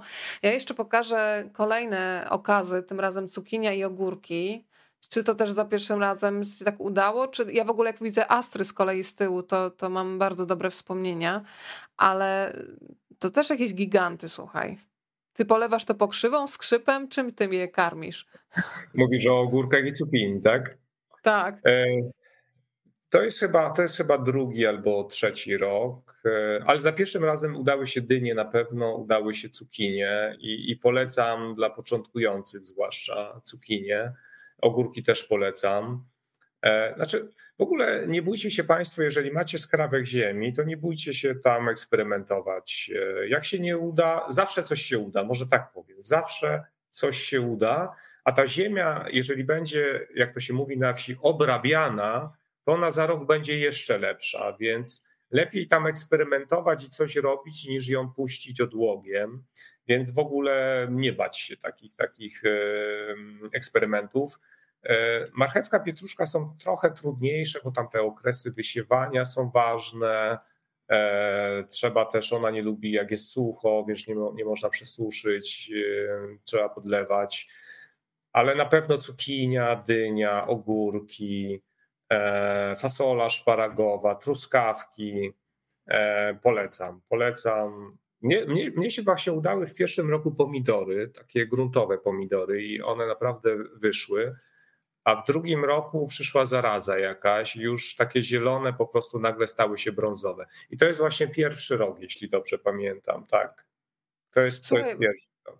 Pojawiły, pojawiło się pytanie odnośnie kwiatów, które były tutaj na zdjęciu za cukiniami, bo ja chyba mhm. pomyliłam nazwę, więc musisz ty zweryfikować. Państwo mówią, że to podobno cynie, a ja rzuciłam to są, astry. Chyba to cynie, to są, nie? To są cynie, dokładnie tak. To są cynie, nie astry, tak. Bardzo Państwu dziękuję. Pani Jaga jako pierwsza zauważyła i Pani tak. Ale to tutaj bardzo jestem z Państwa dumna, bo to jest pełne zaangażowanie. Pani Agnieszka tak. ma pytanie do Ciebie.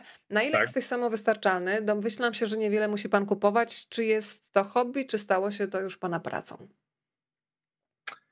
Tak, e, na ile jestem samowystarczalny, może od tego zacznijmy. Mięsa nie kupuję już, e, warzyw przez zimę nie kupowałem.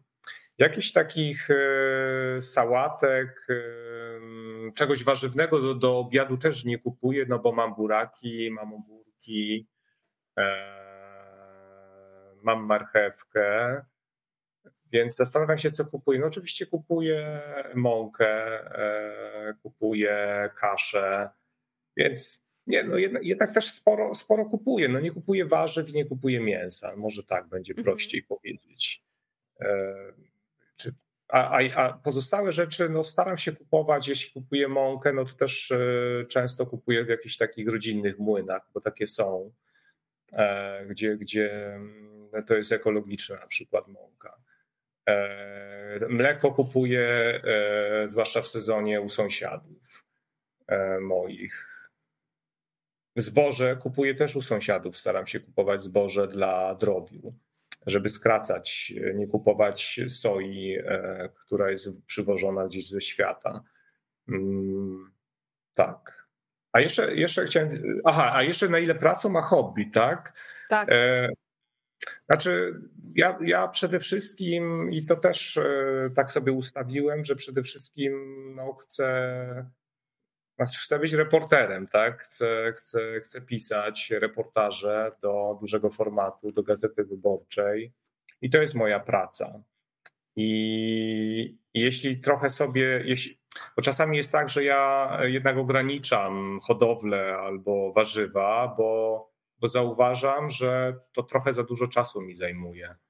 E, bo jeżeli ja sobie powiedzmy, nie wiem, wstaję o 6 czy o wpół do 6 latem, bo tak mam, taki mam zegar, no to ta godzina, półtorej godziny rano na obejściu i do pracy, tak? Ósma godzina, siedzę przy biurku i już mogę pracować. I, i powiedzmy do tej 17. E, no a później znowu te dwie godzinki w ogrodzie, e, przy drobiu. Mm, no, wiesz, ja, ja, jakoś mało oglądam seriali, tak? E, więc myślę, że, że tego czasu nie. Chciałem powiedzieć, nie tracę, ale to może nie jest dobre słowo. Tutaj też trudniej wyskoczyć gdzieś na miasto na wsi, więc też jakby nie odpada, odpadają kawusie gdzieś tam aczkolwiek no, też nie narzekam na brak e, odwiedzin w weekendy. E, więc to jest e, hobby mm, i też takie pragnienie samowystarczalności żywieniowej, na ile to jest możliwe.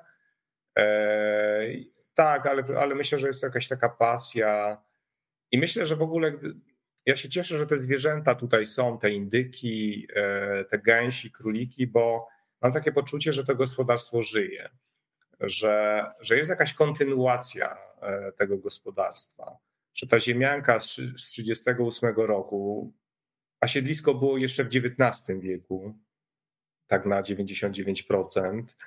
E, mam, mam taką, takie poczucie, że wpisuje się w jakąś taką e, tradycję, w coś, coś, co tutaj żyło, było. Ja jestem kontynuatorem tego i mam też taką misję, chciałbym, tak, tak, tak to, może to jest za duże słowo misję, e, e, słowo misja, ale mam takie, e, no dobra, nazwijmy to misja, niech tak będzie. Ideę, może ideę. Mam taką ideę, że chciałem pokazać trochę, nazwijmy to światu, że no da się normalnie pracować, prowadzić życie zawodowe, a jednocześnie, tak jak kiedyś bywało, jednocześnie mieć warzywa własne, mieć kury, y, króliki czy gęsi. Ja pamiętam mm, ze swojej rodzinnej wsi e, państwo Poręba, e, pan matematyk, e, jego żona również w biurze pracowała, wykształceni ludzie, ale oni mieli właśnie też swoje kury, kaczki, króliki, ogród, jakoś to łączyli i w sklepie byli rzadziej zapewne. I w ogóle e, coś się stało w Polsce, że zanika to, albo już go prawie, znaczy właściwie nie ma tego drobnego rolnictwa. E, ja, ja, tego nie mogę pojąć. E, nawet w mojej rodzinie też tak się stało, że, że kiedyś była, była, było duże gospodarstwo, a dzisiaj są tylko albo aż kury. I, I tak się stało na, na całym, chyba w całej Europie, można tak powiedzieć, na pewno. A to nie jest dobre dla planety, dla Ziemi, bo gdybyśmy, gdyby każdy wykorzystał tą przestrzeń, którą, gdzie ma trawnik i tuje, z którymi walczę, e, na warzywa czy, czy wybieg dla gęsi, to naprawdę rzadziej byśmy szli do sklepu. E, może nie jedlibyśmy tych właśnie warzyw, gdzie stosuje się tyle tych oprysków, e, bylibyśmy przez to zdrowsi, ziemia by była zdrowsza. Ja nie wiem, kiedy to się stało. Chyba przed wejściem albo po wejściu tuż do Unii Europejskiej, że, że nagle po prostu na wsiach są tylko domy z tujami i ładnie wystrzyżonymi trawnikami.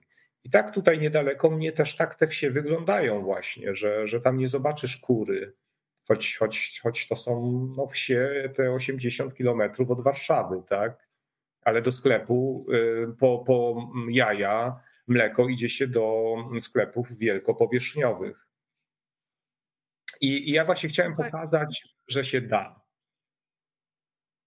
Słuchaj, jesteś nadzieją dla mnie, bo ja też tak całkiem z życia dziennikarskiego nie chcę e, rezygnować, ale brakuje mi trochę w życiu życia, właśnie takiego kontaktu z ziemią, radości z tego, nawet nie wiedziałam, że taki entuzjazm we mnie wywoła to, że tulipany, które wrzuciłam do ziemi. Po kilku miesiącach wystawiają, wiesz, wystawiły najpierw zielone peryskopy, teraz już zakwitły silne, mocne, magnolia kwitnie, no coś, co obłędnie cieszy. Powiedziałeś o tym, że nie zostawiasz e, zawodu reportera, więc jeszcze przytoczę opinię innego reportera o twojej książce. Philip Springer e, na okładce Gęsiego napisał tak, ten pomysł mógł się zakończyć spektakularną katastrofą, bo ile razy słyszeliście o mieszczuchu, który postanawia rzucić wszystko, wyjechać na wieś i oczywiście od razu wszystko to opisać w książce. Marcin Wójcik to jednak doświadczony reporter. Udaje mu się więc spektakularnie omijać wszystkie pułapki i mielizny wpisane w ten projekt, a jakie przy tym kręci fantastyczne piruety. Przede wszystkim jednak Gęsiego to mądra i zabawna książka traktuje o wysiłku, takim najprostszym, życiowym trudzie związanym z byciem, ogarnianiem świata wokół siebie i zdobywaniem pożywienia. W czasach, w których mamy wszystko podane pod nos, to wielka wartość przypomnieć sobie ten trud. Nadchodzi jednak era narastającego dyskomfortu. Lekcja, którą Wójcik odrabia również dla nas jest więc bezcenna. Przeczytajcie tę książkę, zanim kupicie ziemię za miastem. To zastanawiam się, Marcin, jak często już do ciebie dochodzą takie komunikaty, że chciałem, chciałam kupić, ale po książce Gęsiego już nie, szukam w bloku albo w kamienicy mieszkania. A nie, to takie mm, jakby komunikaty dochodzą, że ktoś jest na etapie już kupowania albo że się rozmarzył. Jak na razie takie słyszę po, po lekturze. Słuchaj, to jest jeszcze pytanie od pani Basi, która pyta, a na jaki najdłuższy urlop wyjazdowy można sobie pozwolić, mając takie gospodarstwo, jakim ty teraz zarządzasz? To wszystko zależy, ilu się ma przyjaciół, znajomych, którzy są w stanie e, zająć się gospodarstwem. Znaczy, nie, myślę, że taki tydzień, dwa tygodnie to bez problemu. E, tylko, tylko latem e, nie ma sensu stąd wyjeżdżać, bo to jest wiosną najpiękniejsza pora roku, kiedy już jest pięknie po prostu. Więc wakacje tylko zimą w ciepłych krajach. Wtedy tego drogu jest mniej też, więc nie ma problemu. To słuchaj, za, zajrzyjmy jeszcze na chwilę do tego, co zostawiają te stworzonka, które tam się kręcą po e, siedlisku. To powiedz, czyje jajko od kogo? Bo jako laik, no to myślę, że to pierwsze to jest kurze, tak? A ta reszta to. No, spróbuj. No, to w środku to. No, za duże na przepiórcze, więc nie wiem. A to ostatnie to może jakieś indycze, co? A może ktoś z Państwa?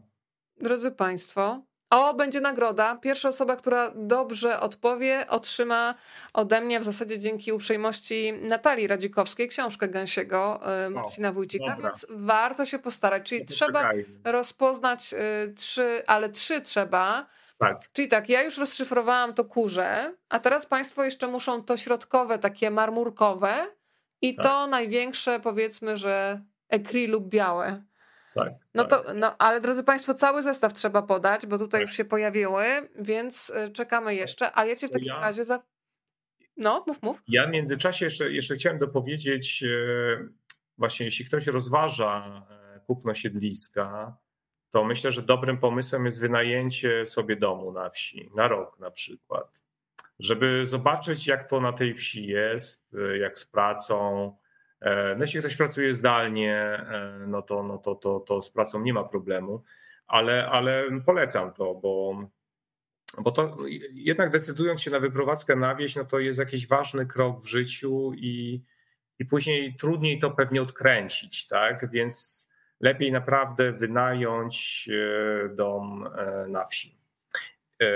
Też polecam Państwu, jak Państwo kupują siedliska, przed e, kupnem zapłacić jakiemuś fachowcowi, budowlańcowi, żeby ocenił siedlisko i zobaczył, czy, czy ono nadaje się do remontu, bo czasami może być tak, że lepiej wyburzyć i zbudować nowe. E, więc to też Państwu polecam, że zapłacić budowlańcowi. E, co jeszcze mogę polecić?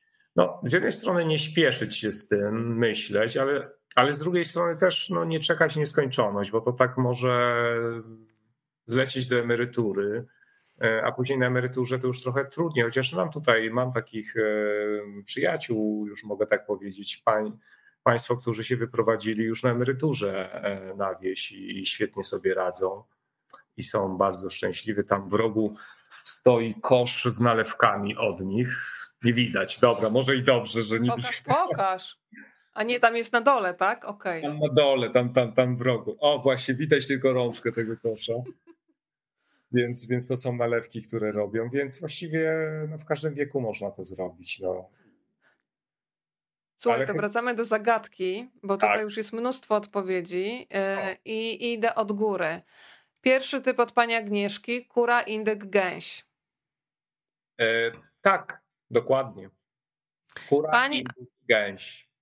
Pani Agnieszko, to ja w takim razie poproszę Panią o kontakt po dzisiejszym programie pod tym adresem rozmawiam, bo lubię małpa gmail.com e, i ustalimy w jaki sposób książka do Pani trafi. Bardzo e, gratuluję. To muszę Cię jeszcze zapytać jako radiowiec taki najbardziej, słuchaj, w krwiobiegu to mam, bo jest takie zdjęcie, tylko już szukam tego zdjęcia, gdzie jest ten mały tutaj, jest. Jak brzmi bo to w ogóle to pomyślałam sobie, że to musi być frajda, kiedy zaczyna się takie stukanie w tym jajku, że za chwilę będą wychodzić ci, którzy są już tam schowani w tych jajkach. E, no i też bardzo lubię opowieści przy okazji różnych historii, że internet na przykład też e, w oborze się przydaje. Możesz powiedzieć po tak. co? Tak, tak. E, internet w oborze tak. Znaczy, jeśli znaczy, internet pomaga e, przy hodowli krów na przykład. Tak? I to, to hodowcy mówią, że nie muszą w nocy iść do obory, by sprawdzić, czy krowa się cieli, tylko mogą to zrobić e, patrząc w domu mm, na, na kamerę, bo, bo w oborach już są kamery, tak? Więc, więc e, po to internet. Internet też się przydaje po to, by sprawdzić, czy krowę trzeba do byka zaprowadzić. Naprawdę, dzisiaj rolnicy już mają, znaczy to jest tak, tak profesjonalnie urządzone są te nowoczesne obory, e, że krowy mają jakieś takie opaski na szyi albo na nodze, które obliczają ich aktywność ruchową. I Krokomierze mają prawie. Krokomierze, coś w tym stylu, tak. I każda krowa ma numerek, ma tą opaskę i rolnik y, w komputerze w domu widzi, co dany numer robi, tak? Jeżeli tam mu jakiś na wykresie widzi, że numer 45 jest zbyt pobudzony, aktywny, to znaczy, że chce do byka albo uciekł do sąsiada. Więc jedno z tych dwóch. No, no, kwestia też nawet zadawania paszy, to też już można przez, przez internet robić, tak? Ja niestety, jeżeli chodzi o lęgi indyków, czy też lęgi gęsi, ja nie mogę tego zobaczyć przez internet. W sensie, znaczy mógłbym sobie kamerę w oborze zamontować i, i patrzeć na indyczki, które siedzą na indykach, na, na jajkach, ale ją trzeba podnieść, o to mi chodzi. Żeby zobaczyć, czy już tam są maluchy, no to muszę, muszę jednak tam pójść. I, i, I, muszę Państwu powiedzieć, że w tym okresie takim lęgowym, który się zbliża, no to tak raz w nocy albo dwa trzeba wstać, dlatego że istnieje ryzyko, że indyczka e, przydusi, tak to się mówi, e, indyka albo gęś. Bo u mnie indyczki też siedzą na gęsich jajach, bo indyczki są lepszymi matkami. E, więc e, tak, tak. No e, i właśnie e, e, albo indyczka przydusi takiego pisklaka, gęsiaka albo indyka, albo też te jajka sąsiednie przyduszą te, tego pisklaka, które jeszcze się nie wylęgły. Nie wiem, czy ja jasno mówię. Słuchaj, tutaj Państwo komentują, że jest kalendarzyk taki w internecie. E, bardzo ciekawe odnośnie no, kalendarzek, tak. Ale widzę, że słuchaj, jedni Państwo wygrywają, inni książkę właśnie zamawiają. E, bardzo się cieszę. Proszę, drodzy Państwo, też da, dać po lekturze, jak się Państwu podobało, bo myślę, że dzisiaj to jest procent historii, które znajdziecie w środku, który dzisiaj podczas tego wieczoru Państwu tutaj sprzedajemy, jeżeli mogę użyć takiego sformułowania. To jeżeli Państwo są e, gotowi na zakup, no to pewnie w wielu przypadkach trzeba się udać do banku po kredyt, ale zanim się Państwo udadzą do banku po kredyt e, na zakup siedliska, to jeszcze na finał tej rozmowy, Marcin, zabierz nas proszę do banku genów e, warzywnych, bo to jest e, też coś, z czego może każdy skorzystać. Nie ma żadnych ograniczeń, warunków rządowych nie trzeba spełniać. Można mieć więcej niż 45 lat na przykład też. Tak. Więc o co chodzi? Jeśli Państwo macie kawałek ziemi, to polecam Bank Genów Warzywnych y, w Skierniewicach. Jest taki. E, I tam można zamówić sobie e, nasiona ogórków, sałaty, pomidorów, e, które mm, siały nasze babcie w latach 70., 80. E, ja to zrobiłem i, i, miałem w zeszłym roku przepyszne sałaty, przepyszne ogórki i w zeszłym roku były też e, pomidory bardzo dobre z tego, z tego banku mm, genów. No i to są, to są inne smaki i tam jest rozmowa mm, z doktorem, który zajmuje się mm, tym, tymi nasionami. Ja, ja już tego, tej rozmowy nie będę przytaczał, bo ona trochę jest fachowa. Tam padają konkretne E, nazwy, terminy naukowe, e, ale, ale zmierzam do tego, że, że, że, że z tej rozmowy wynika to, że te dawne e, warzywa były smaczniejsze. Były smaczniejsze i to jest jakby naukowo oczywiste. Znaczy to, to można wytłumaczyć, dlaczego one były smaczniejsze. O, te, o tym też jest w książce. I zachęcam. W internecie Państwo znajdą na pewno adres.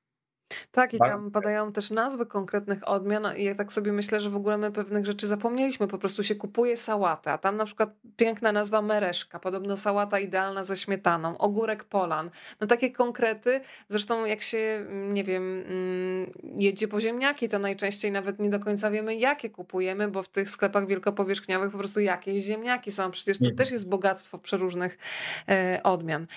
Zmierzamy powoli do finału, więc Marcin... E, Gdybyś miał tak podsumować po kilku latach takiego no, dzielenia właśnie obecności na tą miejską i wiejską, co zyskałeś?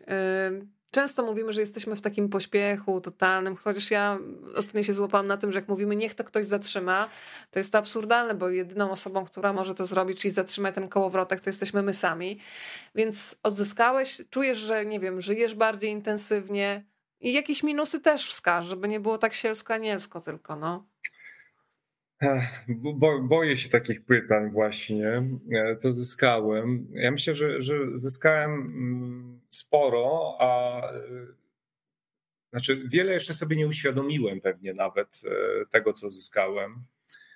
Ale wydaje mi się, że zyskałem jakiś taki jeszcze większy spokój, jakąś taką, takie, tak, tak czuję, że znaczy znaczy, traktuję to miejsce jako jakieś takie wyzwanie, ale jakieś też jakieś takie dziecko. Cieszę się, znaczy widzę, jak się zmienia, jak, jak, jak dorasta to, to dziecko. W sensie mam taką radość, że, że udało się odnowić to siedlisko, i ta radość to jest coś takiego bezcennego, myślę. E, że wiem, że tutaj, tak jak mówiłem, od początku, co najmniej od początku wieku, tu było gospodarstwo, tu były zwierzęta, a później nie było nic przez jakieś 10-15 lat, tylko to ten dom po prostu no, stał sam w polach. Ja mam jakoś taką radość, że, że tutaj to moja mama powiedziała, że, że jak ona tu kiedyś była wtedy na wakacjach, co ja wynajmowałem, że tu tak było smutno, szaro, a, a teraz ja tam wprowadzi, ja tu wprowadziłem życie. I, I właśnie, bo też mnie zapytałaś, z czego jestem dumny a propos tych warzyw. To, to ja chciałem powiedzieć, że chyba najbardziej to jestem dumny z łąk, bo, bo mam tutaj 5 hektarów łąk, które były, no, były zaniedbane, bo, bo, bo, bo nie były potrzebne do, do produkcji jakiejś tam, powiedzmy, siana na przykład. E, no, ale udało mi się te łąki odnowić. E, znaczy, jestem ciągle w procesie jakby odnawiania tych łąk, ale teraz na przykład e, w marcu zamówiłem siedem rozrzutników obornika, takich dużych rozrzutników unijnych. I już widzę dzisiaj, jak ten obornik super tej, tej łące zrobił, jak ona po prostu zazieleniła się pięknie. E, I, wiesz co, i, i, i, cieszy to bardzo. Znaczy, cieszą takie proste rzeczy, które chyba mm, jakoś cywilizacyjnie nam umknęły. Bo jak, ja w ogóle nie mogłem znaleźć tego obornika. Ja w książce opisuję swoje poszukiwania obornika. Po prostu nikt nie ma obornika. Nikt. Ale to prawda. To ja mam to samo doświadczenie. Masz chcesz kupić od sąsiadów i nie ma, tylko na swoje potrzeby ewentualnie ktoś ma. Dokładnie, bo, bo też ta produkcja wielkopowierzchniowa to jest już bez obornika. Tam są na rusztach stoją te zwierzęta i to wszystko, co one tam robią, spływa e, do takiego zbiornika i nie ma słomy już jakby. Więc y, w książce nie opisuję tej radości, jaką miałem teraz w marcu, bo książka już poszła do druku, ale w marcu udało mi się znaleźć obornik. To była taka radość, bo ja przez trzy lata go szukałem. I okazało się, że jest tutaj niedaleko, bo pan powiększył hodowlę e, krów i tam ma na słomie te krowy stoją. I wiesz co, i te, i te, radości są strasznie fajne. To, to są takie radości, których do tej pory no, nie, nie miałem. No, no, czy, czy, czy nie wiem, y, kru, króli, zaraz, żeńska forma królika to jest. Królica, nie? Czy nie? Królica, dobra. Królica. Króliczka? Króliczka, królica ma 10 młodych i to też super e, cieszy. No, to wiesz, no takie farmerskie radości. No. Drodzy Państwo, to ja odsyłam do książki Gęsiego z miasta na wieś. Powiem Państwu jeszcze, że przeczytacie w niej między innymi o tym, jak zrobić chochoły, takie luksusowe kołderki dla drzewek na przykład w sadzie. Poznacie mieszkańca ziemianki Marcina, mm, bardzo pięknego mieszkańca. Dowiecie się, czym są gospodarstwa regeneratywne, mm, ale też bardzo ciekawy jest wątek y, dżdżownicowego spaghetti. Co najbardziej smakuje dżdżownicą? Czy Państwo wiedzą? Nie mogę powiedzieć, trzeba po prostu zajrzeć i przeczytać. Ja tylko mogę powiedzieć, że z zaskoczeniem odkryłam dzięki Tobie, że tych dżdżownic jest mnóstwo gatunków. Nie to, że jest znowu jedna dżdżownica. E, I nigdy nie sądziłam, że będę z taką fascynacją śledzić właśnie dżdżownicowe losy, więc za odkrycie mi kolejnych światów, Marcin, bardzo Ci chciałam podziękować. Ja też dziękuję za tą rozmowę. E, tak, zachęcam, zachęcam do lektury, e, zachęcam też do kontaktu. Będą mieli Państwo pytania, znajdziecie je na Facebooku na pewno. A powiedz jeszcze, że prowadzisz y, profil na Instagramie i tam też można y, śledzić na bieżąco to, co się dzieje na y, Twoim gospodarstwie, tylko pode, przypomnij proszę profil. Tak, Kronika Wiejska Wójcika. I tam, drodzy Państwo, będziecie mieć dostęp do tego, co się dzieje. Słuchaj, 22.16. Co się teraz będzie działo u Ciebie w gospodarstwie, jak już się z nami pożegnasz? Wszyscy zasną. Ale robisz jeszcze jakiś obchód, czy nie? Nie, nie. Obchód jest skończony. Wszyscy już nakarmieni, śpią. 5.36 e, pobudka.